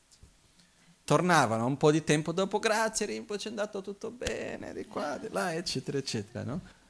E lui diceva, lui scherzava che il suo mantra era Om no problem soha, e che in realtà quando la persona trovava qualcuno che lo ascoltassi con il cuore aperto, che la vedeva, poi c'era anche, chiamiamo così, la magia di un essere di saggezza che quando noi siamo nella sua presenza le cose cominciano a mettersi a posto e si risolvono, al di là di qualunque altra cosa, no? Però al di là di questo c'è il fatto dell'ascolto. Quindi certe volte semplicemente essere lì per permetterci di ascoltare qualcuno che ha bisogno è un atto di generosità. Noi diamo l'ascolto, in certi casi possiamo dare un consiglio, in altri casi possiamo dare un sorriso, un atto di affetto. Sono tutte forme di generosità. La generosità è la qualità più importante che dobbiamo sviluppare all'inizio del nostro percorso spirituale. Perché? Per sviluppare moralità, pazienza, sforzo entusiastico, concentrazione, in fondo la saggezza, abbiamo bisogno di tanta energia positiva, che viene tradotto di solito come meriti, che è una traduzione che lascia un po' desiderare. Comunque vuol dire azioni virtuose che creano delle cause che possano sostenere degli stati di coscienza positivi. Noi non riusciremo a mantenere degli stati di coscienza positivi se non abbiamo creato delle cause per questo. E uno dei modi più semplici in assoluto e più potente per farlo è condividere con gli altri. Perciò la generosità è molto importante agli inizi perché crea la base solida per poter dopo crescere spiritualmente sugli altri punti. Perciò uno dei punti fondamentali in tutto il sentiero è quello di imparare a condividere sempre di più apertamente. Uno dei punti della generosità è chi dona, quindi le mie necessità, cosa io ho, chi riceve, le necessità di chi riceve e come avviene l'atto del dono. Perché per esempio, se io ho un bicchiere d'acqua e niente di più, e l'acqua è molto difficile da avere, e io ti do un sorso, è tanto. Ma se tu non hai bisogno perché in realtà non hai sete, tu hai tanta acqua e ti ho dato un sorso, da parte mia è tanto, da parte tua è poco. Se per me l'acqua è rara e anche per te e io ti do, è diventato ancora di più. Se io ho tanta acqua e tu non hai niente e io ti do un sorso, comunque per te è tanto. Quindi la, la forza di quello che avviene dipende di quanto uno possieda di quello quanto l'altro necessiti di quello e il modo in cui viene dato. Queste sono le tre cose importanti. Quindi quello che determina se una, un atto di generosità, la forza è forte o meno, non è la quantità effettiva che viene donato, dato. No? Anche quando io, per esempio, tante volte mi sono trovato davanti ai miei maestri, eh, viaggiando nei monasteri, in tante parti, dove volevo fare un'offerta. No? Io ho avuto la mia fortuna che non ho mai, in tutti gli insegnamenti che ho ricevuto, non ho mai dovuto pagare per un insegnamento, però non ho mai ricevuto un insegnamento a cui non ho fatto un'offerta. E la domanda sempre è stata, ma quanto devo offrire? Qual è il valore giusto? Che qual è la quantità giusta di qualcosa che devo offrire? No? La risposta che ho sempre trovato per me, la quantità giusta da offrire è quello che per me non è né troppo né poco. Quello che sento che ce la posso fare che c'è un certo sforzo, non è una cosa così tanto per la formalità di farlo, e che però me lo posso fare senza problemi. Quindi non è un fatto del quanto, è un fatto di quello che per me rappresenta questo. No? mi sono trovato diverse volte con mio maestro in Tibet che voleva fare un'offerta, lui non lo voleva, no, non ho bisogno di qua e di là, no, ma sì, eh, però io ho bisogno di farlo. Ho detto alla fine, dicevo, tu troverai un uso migliore che io, quindi alla fine lo accettava. Perché poi dopo ha stampato dei libri, ha fatto tante cose, però era, ogni tanto c'erano queste discussioni. Comunque sia, il fatto è che la generosità non è un qualcosa che possiamo lasciare lì idealizzata. Noi dobbiamo praticarla, vengono chiamate le sei qualità da perfezionare. Come fa uno a praticare qualcosa? Agendo in un modo che vada leggermente oltre i propri limiti. Quindi che cosa succede? Se per me è naturale ascoltare le persone, continuo a farlo, va bene. Però magari ho bisogno di allenarmi un po' di più nel condividere materialmente. Se per me non è un problema condividere materialmente, ma io di stare ad ascoltare qualcuno non c'ho voglia, e invece vado ad ascoltare qualcuno. perché è proprio nel fatto di andare un pochettino oltre i nostri limiti e gradualmente perché io vado ad ascoltare quella persona? Perché la persona ha bisogno di parlare e l'altro è importante per me. Nell'atto della generosità esiste proprio il fatto dell'importanza dell'altro.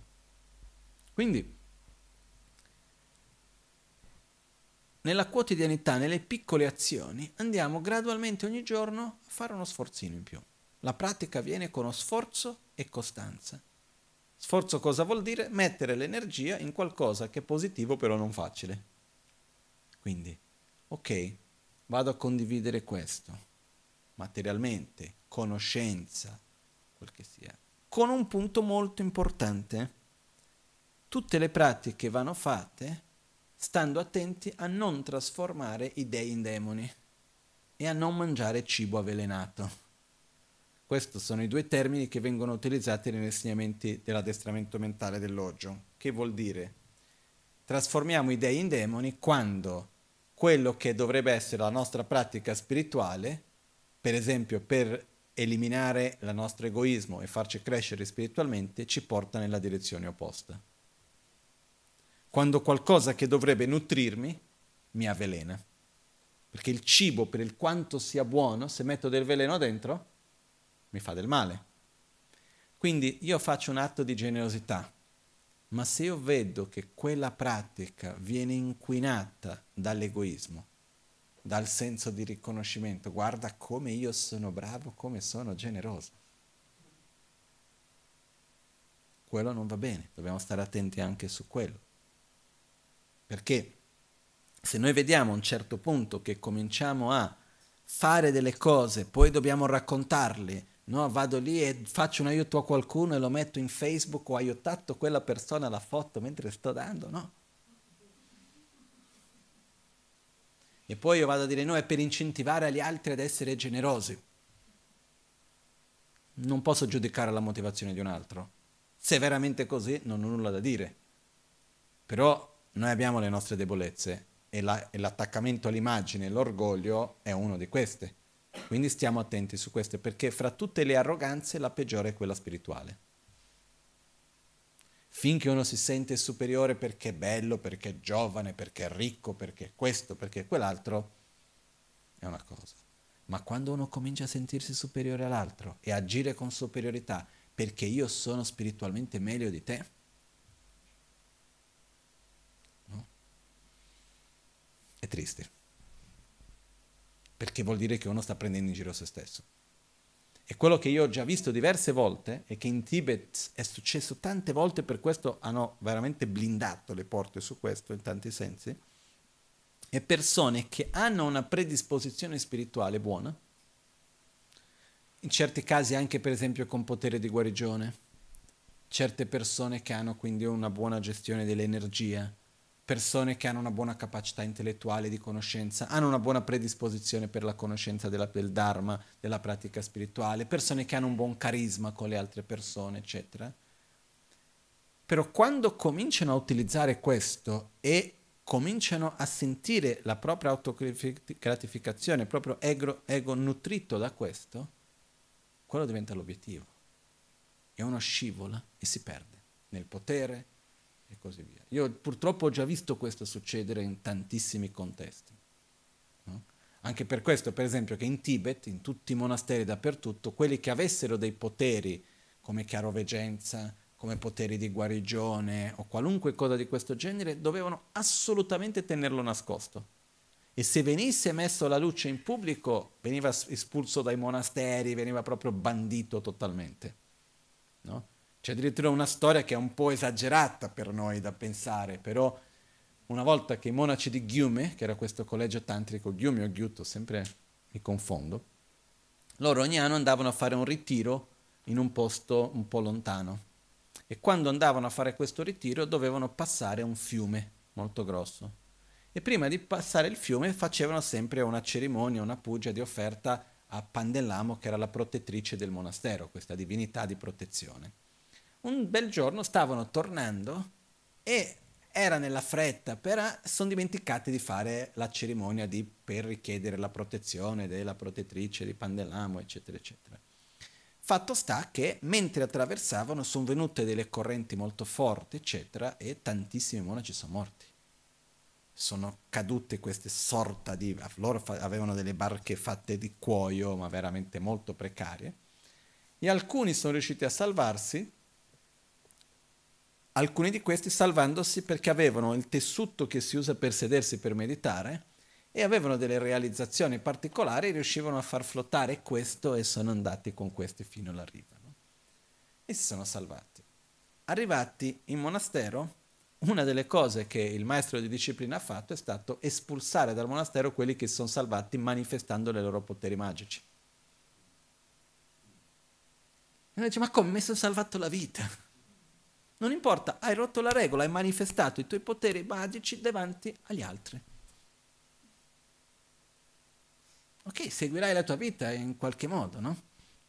E poi lui quel caso lì era anche, ha detto, e ha espulso anche la protettrice del monastero. Ha detto, a noi non ci serve una protettrice che abbia un carattere un po' così, che non è contenta perché non abbiamo fatto l'offerta non ci ha protetto. No? Ha preso la tanca, il dipinto del principale di Pandelamo, l'ha portato al fiume, l'ha mandato a buttare nel fiume e qualche chilometro sotto, al monastero di Gandencianze, l'abate era al mattino facendo le sue preghiere, va dal suo attendente e dice vai al fiume che sta arrivando qualcuno molto importante che deve ricevere. No? E lui va al fiume e vede questo dipinto che arriva, lo prende, lo porta e qua Pandelamo diventa la protettrice del monastero di Gandencianze. Comunque, queste sono un po' le storie tibetane, però al di là di questo, quello che voglio dire è che addirittura quando non manifestava i propri poteri mondani, magici e così via, era una cosa che non andava bene, ma neanche per salvare la propria vita. Uno cosa avrebbe dovuto fare? Magari ha fatto bene di salvarsi la vita, però non può più stare nel monastero. Questo perché? Perché molto facilmente noi cadiamo nelle nostre debolezze e una di quelle più forti è l'attaccamento all'immagine, al potere, a sentirsi superiore degli altri.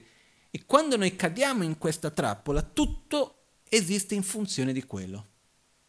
Quindi anche un potere che abbiamo, che può essere di intelligenza, di sensibilità, di potere di guarigione, di tante cose, invece di utilizzarlo a servizio degli altri, utilizziamo a servizio della nostra propria autogratificazione. Perciò quando noi vediamo nella nostra pratica spirituale che facciamo le cose bene, che riusciamo a essere più generosi, avere più pazienza, essere più stabili, meditare bene, fare le cose, dobbiamo stare molto attenti che a un certo punto non andiamo a scivolare e cominciamo a utilizzare questo come uno strumento per la nostra propria autogratificazione. Ok? Questa è una cosa che lo dico perché è un punto dove uno può scivolare. Però uno degli obiettivi è riuscire a praticare bene la generosità. Questa è una cosa che è molto bella perché la generosità anche porta tanta gioia. Quando veramente pratichiamo bene la generosità, nella quale noi riusciamo a condividere senza anche a cercare di avere il controllo di quello che diamo, senza anche giudicare se l'altro veramente se lo merita o meno. Per me un insegnamento che ho ricevuto una volta è stato che mi trovavo al monastero di Gyume in India, che era il collegio tantrico e sono stato lì per o meno per un mese qualcosa perché dove ero io al monastero di sera non c'erano le lezioni, per... non sto qua a noiarvi con tutti i dettagli, però i miei maestri erano tutti presi a insegnare altri e a me piaceva andare a lezione. Uno dei miei maestri era l'abate di quest'altro monastero, sono andato lì per avere lezioni private da lui perché lui aveva tempo. No? È stato un periodo molto bello. Però un giorno mi trovavo solo lì, ero fuori casa, ero nella sua casa, che era una stanza praticamente, e ero da solo, avevo finito di preparare da mangiare, stavo mangiando e arrivano due signori indiani. Vengono lì, bussano alla porta, vado a vedere, erano lì, mi arrivano con un foglio di carta in, scritto in inglese, me lo danno, scritto male, tutto un po' così, dicevano, noi veniamo diceva, noi veniamo da un villaggio nel nord dell'India, io mi trovo al sud dell'India. Il nostro villaggio è stato inondato e abbiamo perso le cose che abbiamo. Abbiamo bisogno di aiuti economici per comprare uh, coperte, questo, quella, quell'altro. Detto, siamo al nord, sud, venite fino qui a chiedere soldi per questo. Poi la risposta che ho detto è stata non ho soldi perché avevo una banconota da 100 rupie, che all'epoca valevano 3 dollari, però era tutto quello che avevo. Era una banconota da 100 rupie, quindi ho detto loro, guarda, non ho soldi. No, per favore, ci aiuti, di qua, di là. Ho detto, non ho soldi. No, no, no, ci aiuti. Ho detto, non ho soldi, te l'ho già detto. E a un certo punto cominciano a entrare nella casa. Io mi sono un po' preoccupato perché ero solo lì. A un certo punto ho dovuto rispondere con più forza. Ho detto, guarda, non ho soldi, ve l'ho già detto, basta, no? E a questo punto questo qua mi gira, tutto questo con tre parole di hindi e una parola di inglese. Eh? E a questo punto lui si gira, mi parla in un inglese abbastanza buono e mi gira. Innanzitutto sei un bugiardo perché non è vero che non hai soldi. Secondo, tu non ci aiuti perché tu non hai mai vissuto le difficoltà che noi stiamo vivendo. Si gira e se ne va. E io rimango lì come stesso. E ho fatto velocemente, mentre lui stava uscendo, ho fatto due ragionamenti. Prima di tutto lui aveva ragione. Ho detto una bugia. Ho detto che non avevo soldi. Non è che ho detto scusi, non ho spiccioli. Ho detto non ho soldi, mentre 100 rupie li avevo. Seconda cosa, è vero, io non avevo mai vissuto quelle, co- quelle situazioni e chi sono io per giudicare veramente quelle persone che necessità? No? Perché subito vetturnamente dicendo no, però non è vero che loro hanno bisogno, eccetera, eccetera. Ma chi sono io per giudicarlo? E uno dei voti che ho preso all'interno dei voti dei Bodhisattva dice se qualcuno ti chiede qualcosa che veramente ne ha bisogno e tu lo puoi aiutare, lo deve fare. Quindi dinanzi a questo ho detto, ho mentito che non dovrei mentire. Sono andato contro i voti dei Bodhisattva che non lo dovrei fare chi sono io per giudicare veramente se ha bisogno di me o meno di questa cosa? Sono andato e l'ho rincorso, l'ho chiamato, ho dato quelle 100 rupie a lui, lui non ha capito niente, si aspettava 5 magari, no? E io ero contentissimo. E se noi guardassimo no, dalle storie così, potrei dire, guarda, quella è venuta un'emanazione di Buddha che mi ha fatto vedere quella cosa lì, perché è stato un insegnamento per me quello. Perché quando qualcuno mi chiede qualcosa, o io ho veramente la cognizione chiara di quello, o se no chi sono io per giudicare? Ah, e se lui fa un cattivo uso di quello che tu hai dato, è un problema suo, mica mio. Io la mia parte l'ho fatta, quello che io so. La mia interdipendenza positiva, nella mia consapevolezza, l'ho fatto. Di aiutarlo e sostenerlo. Mantenuto i miei impegni. Questo è importante. Perciò, anche questo, quando abbiamo qualcuno che ha bisogno, non siamo noi a dover giudicare il quanto è, non è, e non avere attaccamento a come viene utilizzato. No? Come io ho già visto questo, ti faccio un regalo, due anni dopo non hai utilizzato bene il regalo, me lo riprendi indietro. Scusi. La Magancia ne insegnava questo benissimo, perché io ho visto tante volte qualcuno venire regalare qualcosa a lui, lui diceva grazie, veniva l'altro per te. No? E qualcuno dice, ma come? Ma ti ho regalato io? Io avrei risposto, Giust- esattamente, mi hai regalato, quindi io posso regalare a un altro. O me l'hai regalato con la clausola che non può essere regalato perché, no? Io una volta ho fatto un regalo alla Magancia così, perché lui sempre regalava tutto, ero ragazzino, avrei avuto 13 anni, avevo trovato una cuffia che non era da la testa ma quella che era da dietro così, che era un po' difficile da trovare, parliamo del 95, qualcosa del genere. E erano i primi iPod che uscivano, non mi ricordo neanche se era l'iPod quel che era, aveva messo gli insegnamenti di Trichan Rinpoche dentro, che era il maestro di Lama Ganchen, e lui, non avendo i capelli sopra, la cuffia normale gli faceva male, quindi ho trovato quella. E quando ho regalato quelle cuffie, lui ha detto, Rinpoche ti faccio questo regalo, per favore non regalarlo a nessuno, perché pensavo che era una cosa utile per lui, difficile da trovare, lui ha detto va bene, e sono passati vent'anni, era sempre lì. Non li utilizzava, erano sempre lì, no? Però io un po' mi sono vergognato dopo di un po' di tempo che guardavo quella cosa, no? Però stiamo attenti, quando diamo qualcosa non dobbiamo mantenere il controllo. Viene bene utilizzato bene, viene utilizzato male, è giusto, non è giusto, questo, quell'altro. Io faccio la mia parte. Che bello. No? Quindi, quando dobbiamo ascoltare qualcuno, ah, ti ho già ascoltato una volta, adesso devo riascoltare una volta. Sì, ho bisogno quando devo dare il consiglio, ripetere più volte e cercare di farlo con amore. Ok? Quindi se noi ci mettiamo come obiettivo nella nostra vita questo, essere una persona veramente generosa, perfezionare la generosità. Mi sembra già un grande obiettivo per la vita, no? Le altre cinque possiamo anche lasciarle per le prossime cinque vite, per dire è già un bell'obiettivo per perfezionare la generosità uno degli esempi che viene dato della perfezione della generosità è un esempio un po' forte. È quando uno non ha più attaccamento a nulla e è disposto a condividere qualunque cosa.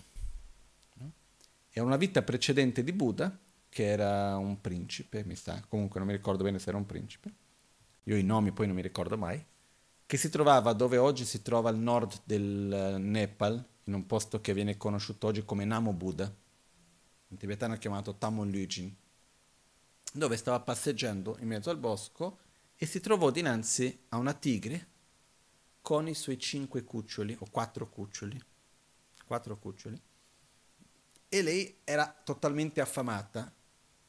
Quindi era disposta a mangiare uno dei cuccioli per riuscire a dar da mangiare agli altri ed era co- totalmente debole e quindi era questa situazione disperata. I cuccioli stavano per morire, lei non sapeva più, la tigre stava per mangiare i suoi cuccioli per poter sopravvivere, eccetera, eccetera. E lui a quel punto ha visto quella scena per aiutare, ha dato il suo corpo. All'inizio questa tigre era così debole che aveva paura. Quindi lui ha preso il suo coltello, ha tagliato un pezzo di se stesso, ha dato e così piano piano ha preso confidenza e ha guadagnato forza per poter mangiarlo. No? E mentre faceva questo, lui dedicava dicendo, possa tramite i meriti che io genero, offrendo questo atto di generosità, possano questa tigre con i suoi quattro cuccioli, possa io raggiungere l'illuminazione, possano loro essere i miei discepoli e possa io guidarli all'illuminazione quando raggiungerò l'illuminazione. E si racconta che dopo, quando Buddha ha raggiunto l'illuminazione, i suoi primi cinque discepoli erano la reincarnazione di questa tigre e i suoi quattro cuccioli. Sono queste storie che poi dopo Buddha raccontò nei vari sutra. No? Comunque, questo per dire che è un atto di generosità dove uno non ha più limite, questo posso dare, quello non posso dare, e uno immagina che cosa è di più beneficio. Sempre da pensare che se c'è un qualcosa che è di beneficio a breve termine e non è di beneficio a medio e lungo termine, non va fatto, va fatto quello che è di beneficio sempre più a medio e lungo termine. Si vede che lì riteneva che la sua vita era di più beneficio in quel modo. Ok? Comunque sia, fatto è mettere come obiettivo io voglio perfezionare la generosità. Veramente dà senso nella vita. Il secondo passo è perfezionare la moralità. E su questo non andiamo a lungo adesso perché il tempo anche quel che è, però in pochissime parole perché la parola moralità è una parola che può essere intesa in tanti modi diversi. Quello che io intendo quando dico moralità è la nostra capacità di mantenere i nostri impegni, di coltivare ciò che fa bene e di abbandonare ciò che fa male. Un'altra cosa è l'etica. L'etica è dove noi andiamo a discutere che cosa è giusto e che cosa è sbagliato. Ok? Io posso avere un'etica perfetta e una moralità schifosa. Nel senso che ho delle idee molto chiare di questo è giusto, quello è sbagliato, poi faccio tutto il contrario. Vuol dire avere una buona etica e non avere una buona moralità. Io posso avere una etica non buona e una buona moralità, non funziona neanche quello. Per esempio, io posso pensare, è giusto sfruttare chiunque io incontri, basta che a me mi faccia bene. Io ho la mia etica, che il giusto è che ognuno faccia la sua parte per se stesso. No? Come una volta ho conosciuto una persona estremamente ricca, magari fra le personaggi più ricchi che ho mai conosciuto, che quando gli ho detto che facevamo gli aiuti umanitari ha detto questa è una stupidata, tanto i poveri devono morire perché se sono poveri è perché loro non sanno essere ricchi. Punto. Non ho detto niente. Ci sono delle volte che veramente non, uno rimane veramente senza parole. Quella è stata una di quelle volte lì, no? Però uno ha la sua etica, la sua idea, che non è un'etica virtuosa io posso avere l'etica che se qualcuno pensa diverso da me, io devo farle del male finché pensi uguale. Possono avere tante idee diverse. Un'etica non virtuosa, insieme con una moralità buona, ossia che io riesco a seguire bene quell'etica, non va bene. Okay? Purtroppo quello che succede più spesso è, è proprio questo, le etiche non tanto buone uno riesce ad avere più moralità. Con le etiche più belle po' più faticoso. Comunque sia, nella nostra pratica, saper discernere queste due cose. Una cosa è l'etica che man mano che vado avanti nella mia vita, la mia etica si migliorerà e si trasformerà. Ci sono delle cose che prima noi pensavamo che erano giuste, che man mano che noi vediamo non sono così tanto giuste. Delle cose che prima noi vedevamo che, non, che sono da evitare, che sono sbagliate, e man mano che andiamo avanti invece cambiamo l'idea. Questa è l'etica e su questa possiamo discutere per dei giorni e dei mesi su tante cose diverse. Ed è importante l'etica comunque sia. Un altro aspetto è la nostra capacità di seguire quell'etica, che è la moralità. Quindi questa cosa ritengo che non deve essere fatta, riesco ad abbandonarla e non farla, a evitarla. Quella cosa ritengo che deve essere fatta, riesco a farlo. Questa capacità è la moralità è la capacità anche di mantenere i nostri impegni e la nostra parola. Ed è molto importante. Ok? Poi abbiamo la perfezione della pazienza. Anche questo è, immaginate la bellezza di poter perfezionare nella vita, di non dover mai arrabbiarsi. Non importa ciò che accada, in qualunque situazione mi trovi, non andrò a reagire con aggressività fisica, verbale o mentale. Non è facile, richiede pratica, però è l'obiettivo per una vita. Ho questo obiettivo. Oggi è stata una giornata pessima lavoro, ma sono riuscito ad essere più paziente, che bello. Di solito avrei reagito in questo modo, sono riuscito a non reagire verbalmente, mentalmente avrei voluto distruggere quella persona però almeno sono riuscito verbalmente a non reagire. È un passo. Ok? Noi non possiamo aspettarci da un giorno all'altro di essere il bodhisattva perfetto. Dobbiamo mettere un pezzettino dopo l'altro. Quindi mettere come obiettivo voglio perfezionare la pazienza. E ricordiamoci che la pazienza non è subire. La pazienza è creare spazio. La pazienza è essere davanti all'oggetto di rabbia, le situazioni che non ci piacciono, senza che quelle situazioni ci facciano più male a tal punto di reagire. E inizialmente è il non reagire con aggressività dinanzi alle situazioni che non ci piacciono. Però la pazienza richiede spazio, non richiede sottomissione. Ok? Quindi è una delle qualità più importanti perché senza pazienza inevitabilmente andremo a reagire con aggressività. Le reazioni con aggressività consumano una quantità di energia stravolgente che dopo è difficilissimo da mettere a posto e tutto il resto. Perché se noi ci chiediamo essere paziente richiede energia, dobbiamo investire energia per essere pazienti o no? O viene totalmente spontaneo? Richiede energia. Però quanta energia è richiesta nel... C'è una situazione difficile di qualunque genere, una persona si comporta in un modo aggressivo nei miei confronti, in un modo che non mi piace, fa qualcosa che secondo me è sbagliato, eccetera, eccetera. Un oggetto di rabbia. La quantità di energia che devo consumare per non reagire con rabbia e quanta è la quantità di energia che vado a consumare invece se reagisco con rabbia e per metterlo a posto dopo. Secondo me è circa 5 volte di più almeno, in certi casi anche 100 volte di più. Perché quando uno si arrabbia, le cose che dice, le cose che fa, e per metterlo a posto dopo. Perché diciamoci la verità, quando una persona è aggressiva nei nostri confronti, anche una persona che amiamo tanto, dopo la persona viene e dice ma sai è perché ero nervoso, mi dispiace, non era perché in realtà io non pensavo quella cosa, mica prendi seriamente quello che io ti dico, perché non è proprio così, eccetera, eccetera. Uno dice va bene, ti perdono, va tutto bene, ok, eccetera. E uno veramente pensa che va tutto bene ma da qualche parte una piccola ferita rimane o no? Rimane. E poi la prossima volta che si ripete una situazione del genere, quella ferita, un po' di più, e un po' di più, e un po' di più. Finché un giorno non c'ho più voglia di vederti, non so neanche perché. Ma cosa ti ho fatto? Nulla e tutto. Ok? Quindi che cosa succede? Noi non vogliamo lasciare questi segni negli altri. Perché ogni volta che c'è una reazione aggressiva di questo genere, fa male, lascia dei piccoli segni e quella cosa si accumula nel tempo. E per guarire ci vuole tanto tempo. Ok? Perciò stiamo attenti. Quindi l'energia necessaria per essere pazienti è tanta, però è poca paragonata con l'energia necessaria per gestire i danni che andiamo a fare con la rabbia.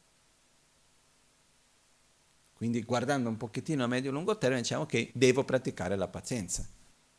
E si fa questo anche in passi. Non importa ciò che accada, non reagirò più con aggressività verbale. Questa cosa non la dico più, piuttosto sto zitto. Piuttosto vado in camera e grido sul cuscino ma questa cosa non posso più permetterla di dire.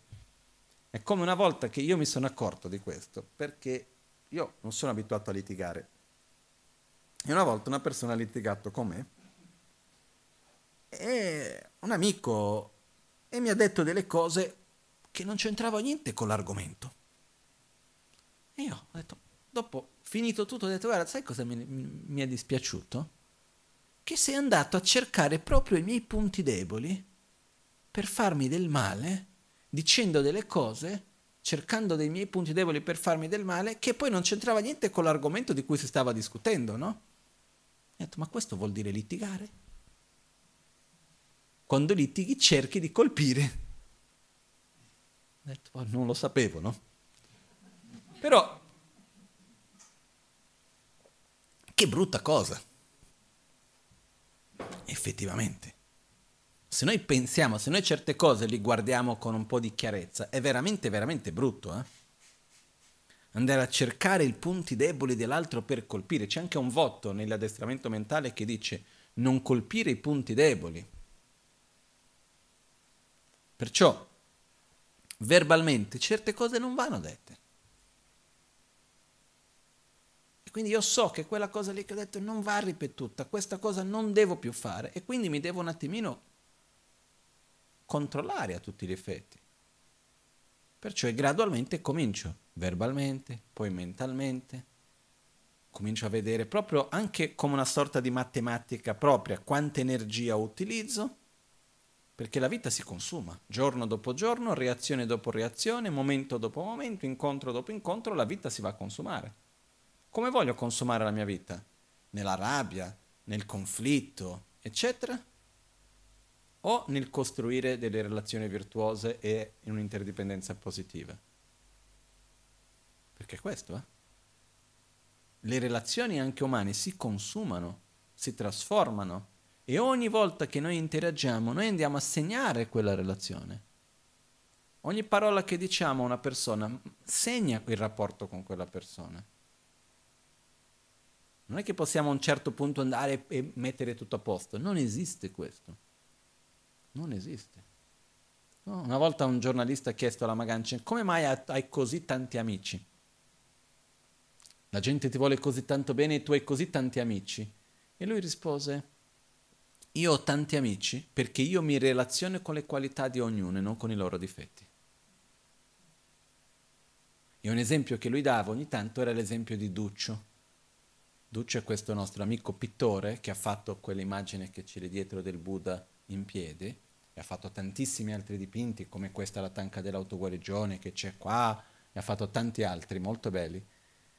E ha detto che quando la Magancia si trovava al centro a Pomaia, l'istituto dell'Amazon K, che stava insegnando lì, e uh, arrivò Duccio, che era lì e aveva fatto una prima tanca, e la regalò alla Magancin. E la Magancin disse che la tanca era brutta, proprio non andava però vedi in lui un potenziale. E gli disse, ottimo, io voglio commissionarti una tanca. Dipingimi questa tanca qua, fai questo così, quello cos'ha, gli ha dato l'indicazione. E lui, tutto contento, no? ha fatto la tanca. La Magaccia addirittura gli ha pagato per fare la tanca, no? ha commissionato un dipinto. Ok, lui ha fatto. Ha detto, la Magaccia era un pochettino meglio e magari dice, bravissimo, ottimo, questa cosa metti a posto di qua, quello fai di là, quell'altra cosa fai così. E piano piano è diventato un pittore bravissimo e che nella stanza di Lamagance la pittura principale è fatta da Duccio, che è una tanca di currucule meravigliosa che lui ha sempre avuto a fianco con sé. Perciò questo è un esempio che la Magancia andava spesso di dire noi ci dobbiamo relazionare con le qualità e io ho visto anche la Magancia relazionarsi con le qualità di certe persone che però queste persone non hanno scelto di sviluppare quelle qualità e invece hanno fatto il contrario. E io non ho mai visto una parola negativa da parte sua riguardo a queste persone, a cui lui ha investito tempo, energia, aiutato economicamente, ha fatto di tutto e poi la persona ha seguito una direzione opposta. Lui ha sempre detto io ho fatto la mia parte, poi ognuno fa la sua. No? E poi ho degli esempi che tanti di noi persone vicine alla Magancia che hanno vissuto certe cose hanno ancora la cosa lì un po' così. Mai avuto niente, totalmente, mai sentito, sono stato molto vicino a Rinpoche. In tutti questi anni non ho mai sentito una parola negativa verso di nessuno. Mai una critica, mai un lamentarsi di qualcosa, mai. Qualche volta qualche osservazione puntuale su delle cose obiettivi, no? Per esempio, questa persona vuole troppo potere, non dargli potere. Questo, questa è una cosa che qualche volta ho sentito dire, però non ho mai visto lamentarsi di qualcuno criticare. No? E questo non vuol dire che tutti siano sempre stati gentili con lui. Comunque sia, la pazienza è una qualità veramente, veramente importante. Io lo dico perché io vedo tanti, tanti danni che vengono creati nei rapporti, nelle famiglie, nella società creata a causa dell'odio, creata a causa della rabbia, creata a causa dell'aggressività. ok? Quindi per noi stessi è un obiettivo di vita. Dopo della pazienza abbiamo lo sforzo entusiastico, che è un altro obiettivo di vita, mantenere la gioia nella vita e, e, mettere energia in ciò che è virtuoso anche se è difficile, con gioia. Lo sforzo entusiastico viene tradotto come nei termini spiegato da, da Shantideva nel Bodhisattva Charyavatara come uh, Tsönkang Gela Trovao, il verso in tibetano, Tsönkang Gela Trovao. Tradotto vuol dire che cosa vuol dire lo sforzo entusiastico, Tsönkang Gela Trovao, la gioia nella virtù. Aver gioia in fare ciò che è virtuoso e positivo nutrirsi interiormente dalle cose positive, gioiose, virtuose. Bellissimo, no? no? Noi purtroppo non abbiamo lo sforzo entusiastico perché ci nutriamo dall'autogratificazione, non da ciò che è virtuoso. E quindi siamo sempre lì con una fatica enorme. E anche le cose che sono virtuose, noi certe volte riusciamo a mettere sforzo su queste quando vengono nutrite, quando queste cose vanno in qualche modo a nutrire l'autogratificazione. Scusate se sono così chiaro. No? Perciò è un obiettivo meraviglioso riuscire a avere gioia in ciò che è virtuoso, riuscire a nutrire la propria gioia di ciò che è virtuoso. Questa è un'altra qualità che Rinpoche ce l'ha sempre dimostrato.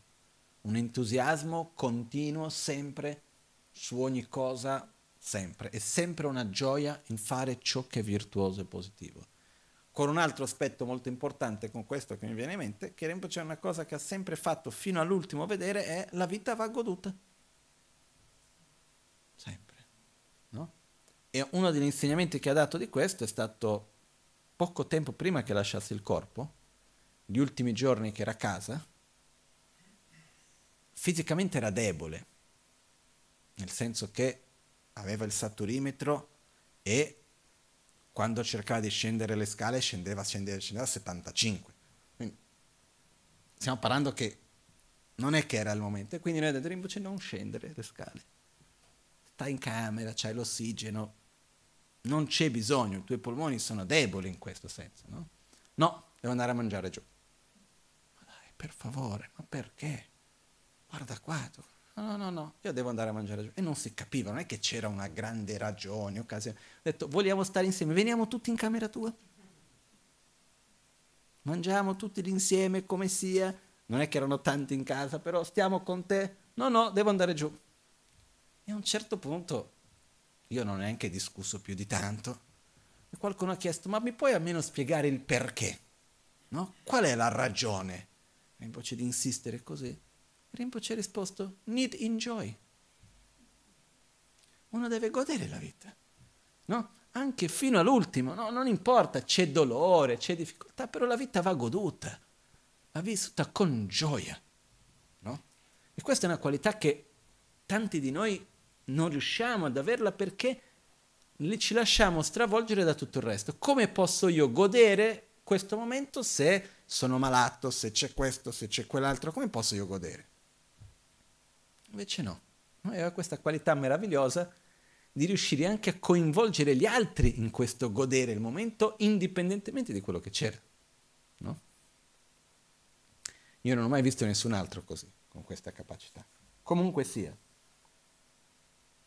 È un'altra qualità che noi abbiamo da sviluppare, da perfezionare, la gioia in ciò che è virtuoso. Ok? le altre due qualità che adesso non entriamo nei dettagli. È la concentrazione. La concentrazione è la nostra capacità di avere controllo della nostra mente. E dire mente stai qua e lì rimane. Mente stai lì e lì rimane. Non avere i pensieri che entrano da una parte e dall'altra, che ci portano via. Immaginate che bello, no? avere veramente le redini nelle nostre mani, riuscire veramente a essere padroni di se stessi. Meraviglioso. Quindi è un obiettivo per la vita. Avere un buon livello di concentrazione, che non vuol dire solo riuscire a guardare qualcosa e rimanere in quel momento, però in generale nella vita avere controllo della nostra mente. Questo è, in poche parole, dove si vuole arrivare. E quando io voglio osservare una cosa e lasciare la mente lì, lì rimane la mente. Realizzare, perfezionare la concentrazione richiede un livello profondo di rilassamento anche se la nostra tendenza è immaginare il contrario. Noi immaginiamo che la concentrazione è tesa, no? anche se cerchiamo di fare la, fa- facciamo la faccia di uno concentrato. Così? O così? No? La faccia di uno concentrato di solito è tesa. In realtà la, lo, lo stato di concentrazione non è uno stato in cui uno si protegge dalle distrazioni, è nel quale uno si rilassa dalle distrazioni e permette alla mente di rilassarsi, di riposarsi in un oggetto. Ed è uno stato profondo di pace e di rilassamento. Questa è la concentrazione che dobbiamo sviluppare. Immaginate la bellezza di ovunque sono, sto ascoltando te parlare sono qua che ti ascolto parlare. Sto mangiando, sto mangiando, riesco a sentire i gusti, riesco a essere presente in quello che faccio, riesco a avere la consapevolezza di nutrire il mio corpo e tutti gli esseri che vivono nel mio corpo. No? Il semplice fatto di mangiare, se noi lo sappiamo fare bene, è un modo per praticare la generosità. Quanti esseri vivono nel nostro corpo che noi nutriamo ogni volta che mangiamo?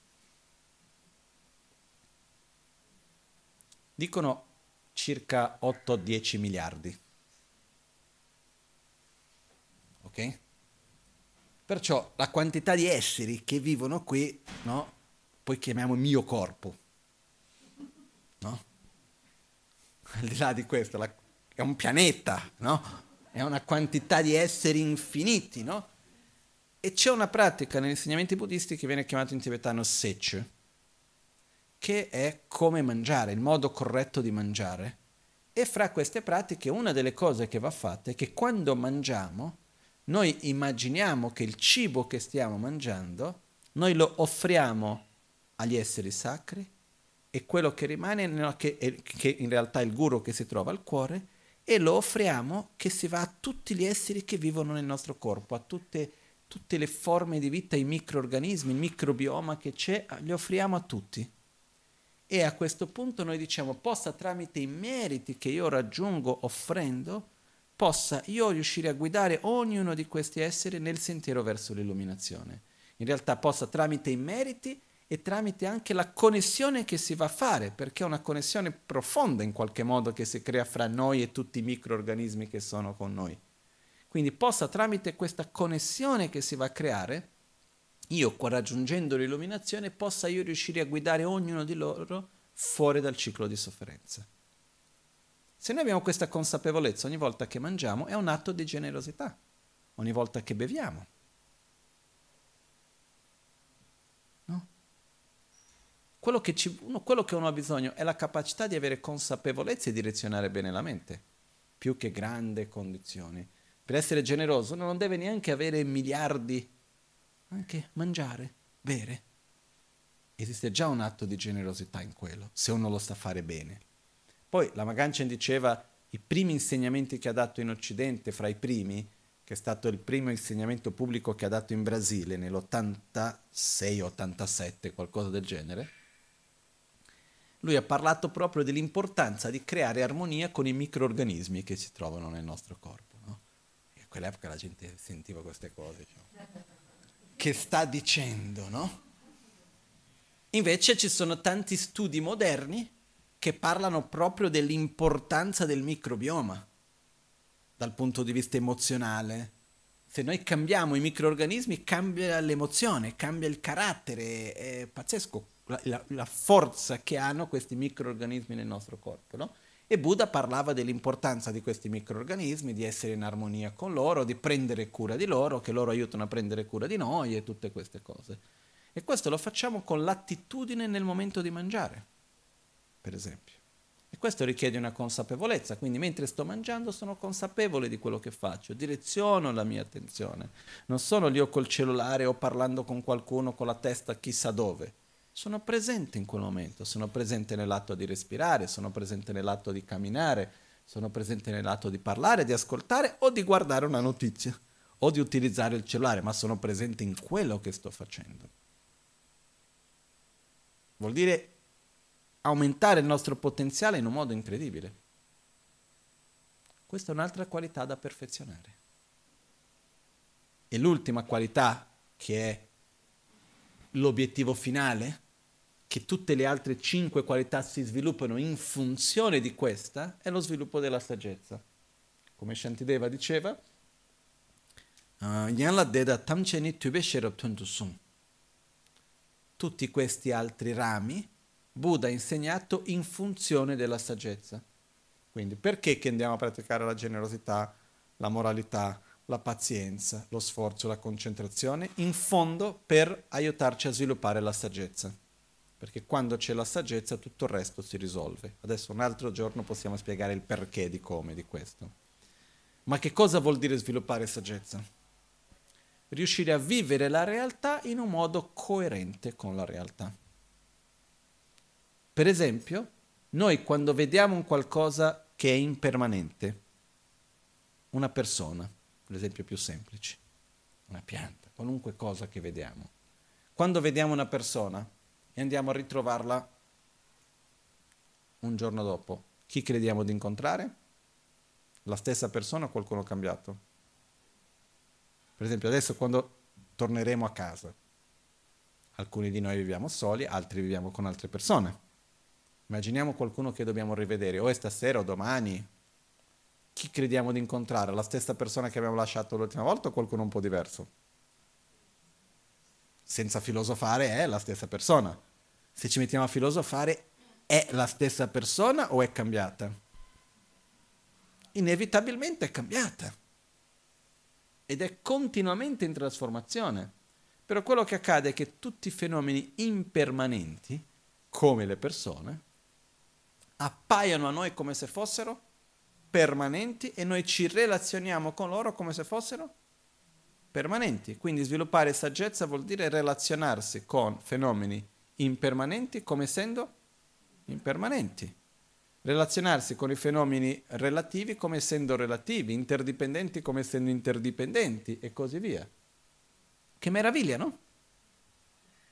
Questo risolve praticamente tutti i nostri problemi. Quindi è un obiettivo a lungo termine. E se noi vediamo quali sono gli obiettivi per questa vita che Buddha ci ha dato, ci ha trasmesso, l'obiettivo ultimo è sviluppare me stesso per poter servire gli altri. Questo è l'obiettivo finale. Nel frattempo, amore, generosità, moralità, pazienza, sforzo entusiastico, concentrazione e saggezza. Se qualcuno ci chiede, ma tu cosa fai nella vita? Eh, io pratico le perfezioni. Ma tu cosa vuoi dalla vita? Ah, io voglio perfezionare queste qualità. È già tantissimo. Però cambia la prospettiva.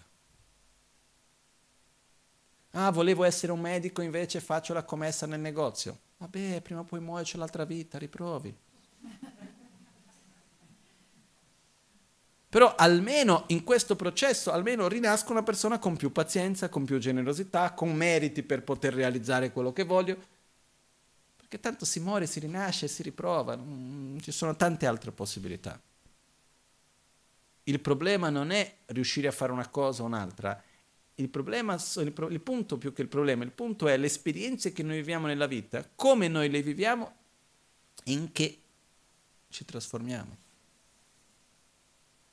Quindi se noi mettiamo questi obiettivi davanti a noi, di sviluppare amore come base e poi le altre perfezioni, le altre qualità da perfezionare, quello è il nostro obiettivo prima di tutto, a servizio degli altri, questo è importante, non per essere speciale, ma a servizio degli altri. Perché come faccio io ad aiutarti ad essere paziente se io stesso non lo sono? Impossibile. Impossibile. Non funziona. Non so se mai è capitato qualcuno di venire a darvi un consiglio da parte di qualcuno che quel consiglio non avrebbe mai messo in pratica. Non funziona. Quando qualcuno è ciò che dice e ce lo dice, quello ha un potere enorme. Basta anche mezza parola. Perciò, se noi vogliamo fare qualcosa per gli altri, prima dobbiamo essere ciò che vogliamo che gli altri siano. Ok? Come diceva Mahatma Gandhi, noi dobbiamo essere il cambiamento che vogliamo vedere nel mondo. Perciò parte da noi, dal nostro comportamento in relazione ad ogni cosa. È facile criticare il mondo, è facile criticare gli altri, è facile criticare i politici. Con questo non sto dicendo che sono tutti dei santi, al contrario. Sono degli esseri nel samsara come noi. Ok? Io non credo che ci sia il reame dei politici che sono peggio degli altri. Sinceramente si trovano in un contesto diverso e purtroppo, dal punto di vista, scusate se lo dico, dal punto di vista della spiegazione della filosofia buddista, del karma, eccetera, chi comanda un paese è anche frutto del karma collettivo di tutti quelli che vivono in quel paese.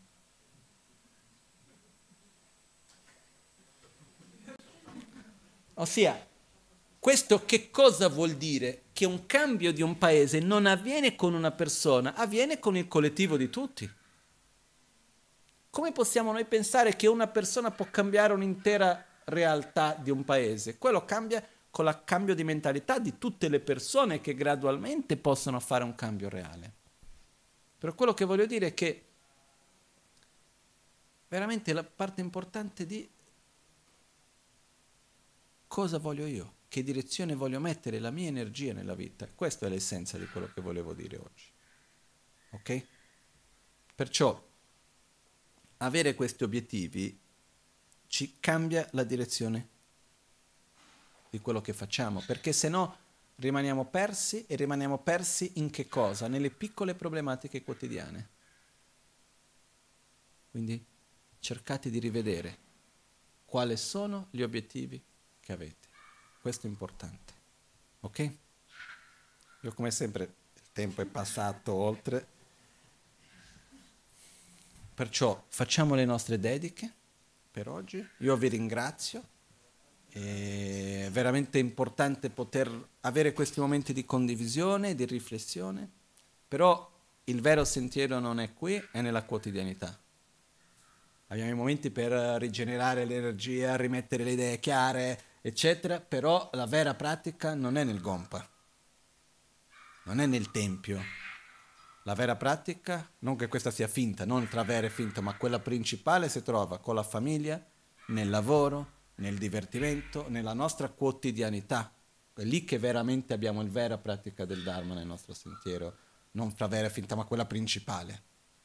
L'unica alternativa per non fare di questa quella principale è passare 20 ore al giorno meditando che non è per tutti. Ok? Jetsu lame ko tse rab ten chi nam kar tin le cho chur ge pa dang lo san tempe drume sasum ki drove mun sel tatu ne gyur chi ke wa kunto yanda lama dang Drame cheke pe la long che ching, sadan lamge yunte rabzo ne, dorje change kopa nyur tobe sho, nimo dele tsendele, nime kuyan delek shing, Nyinsen takto delek pe, kuncho sumke jinge lob, Concho sumke ngodrup tsol, concho sumke trascisho.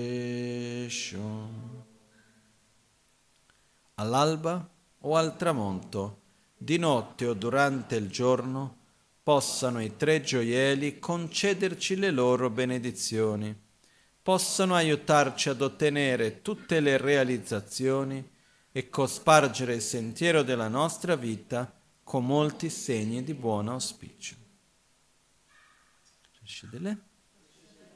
Grazie a tutti.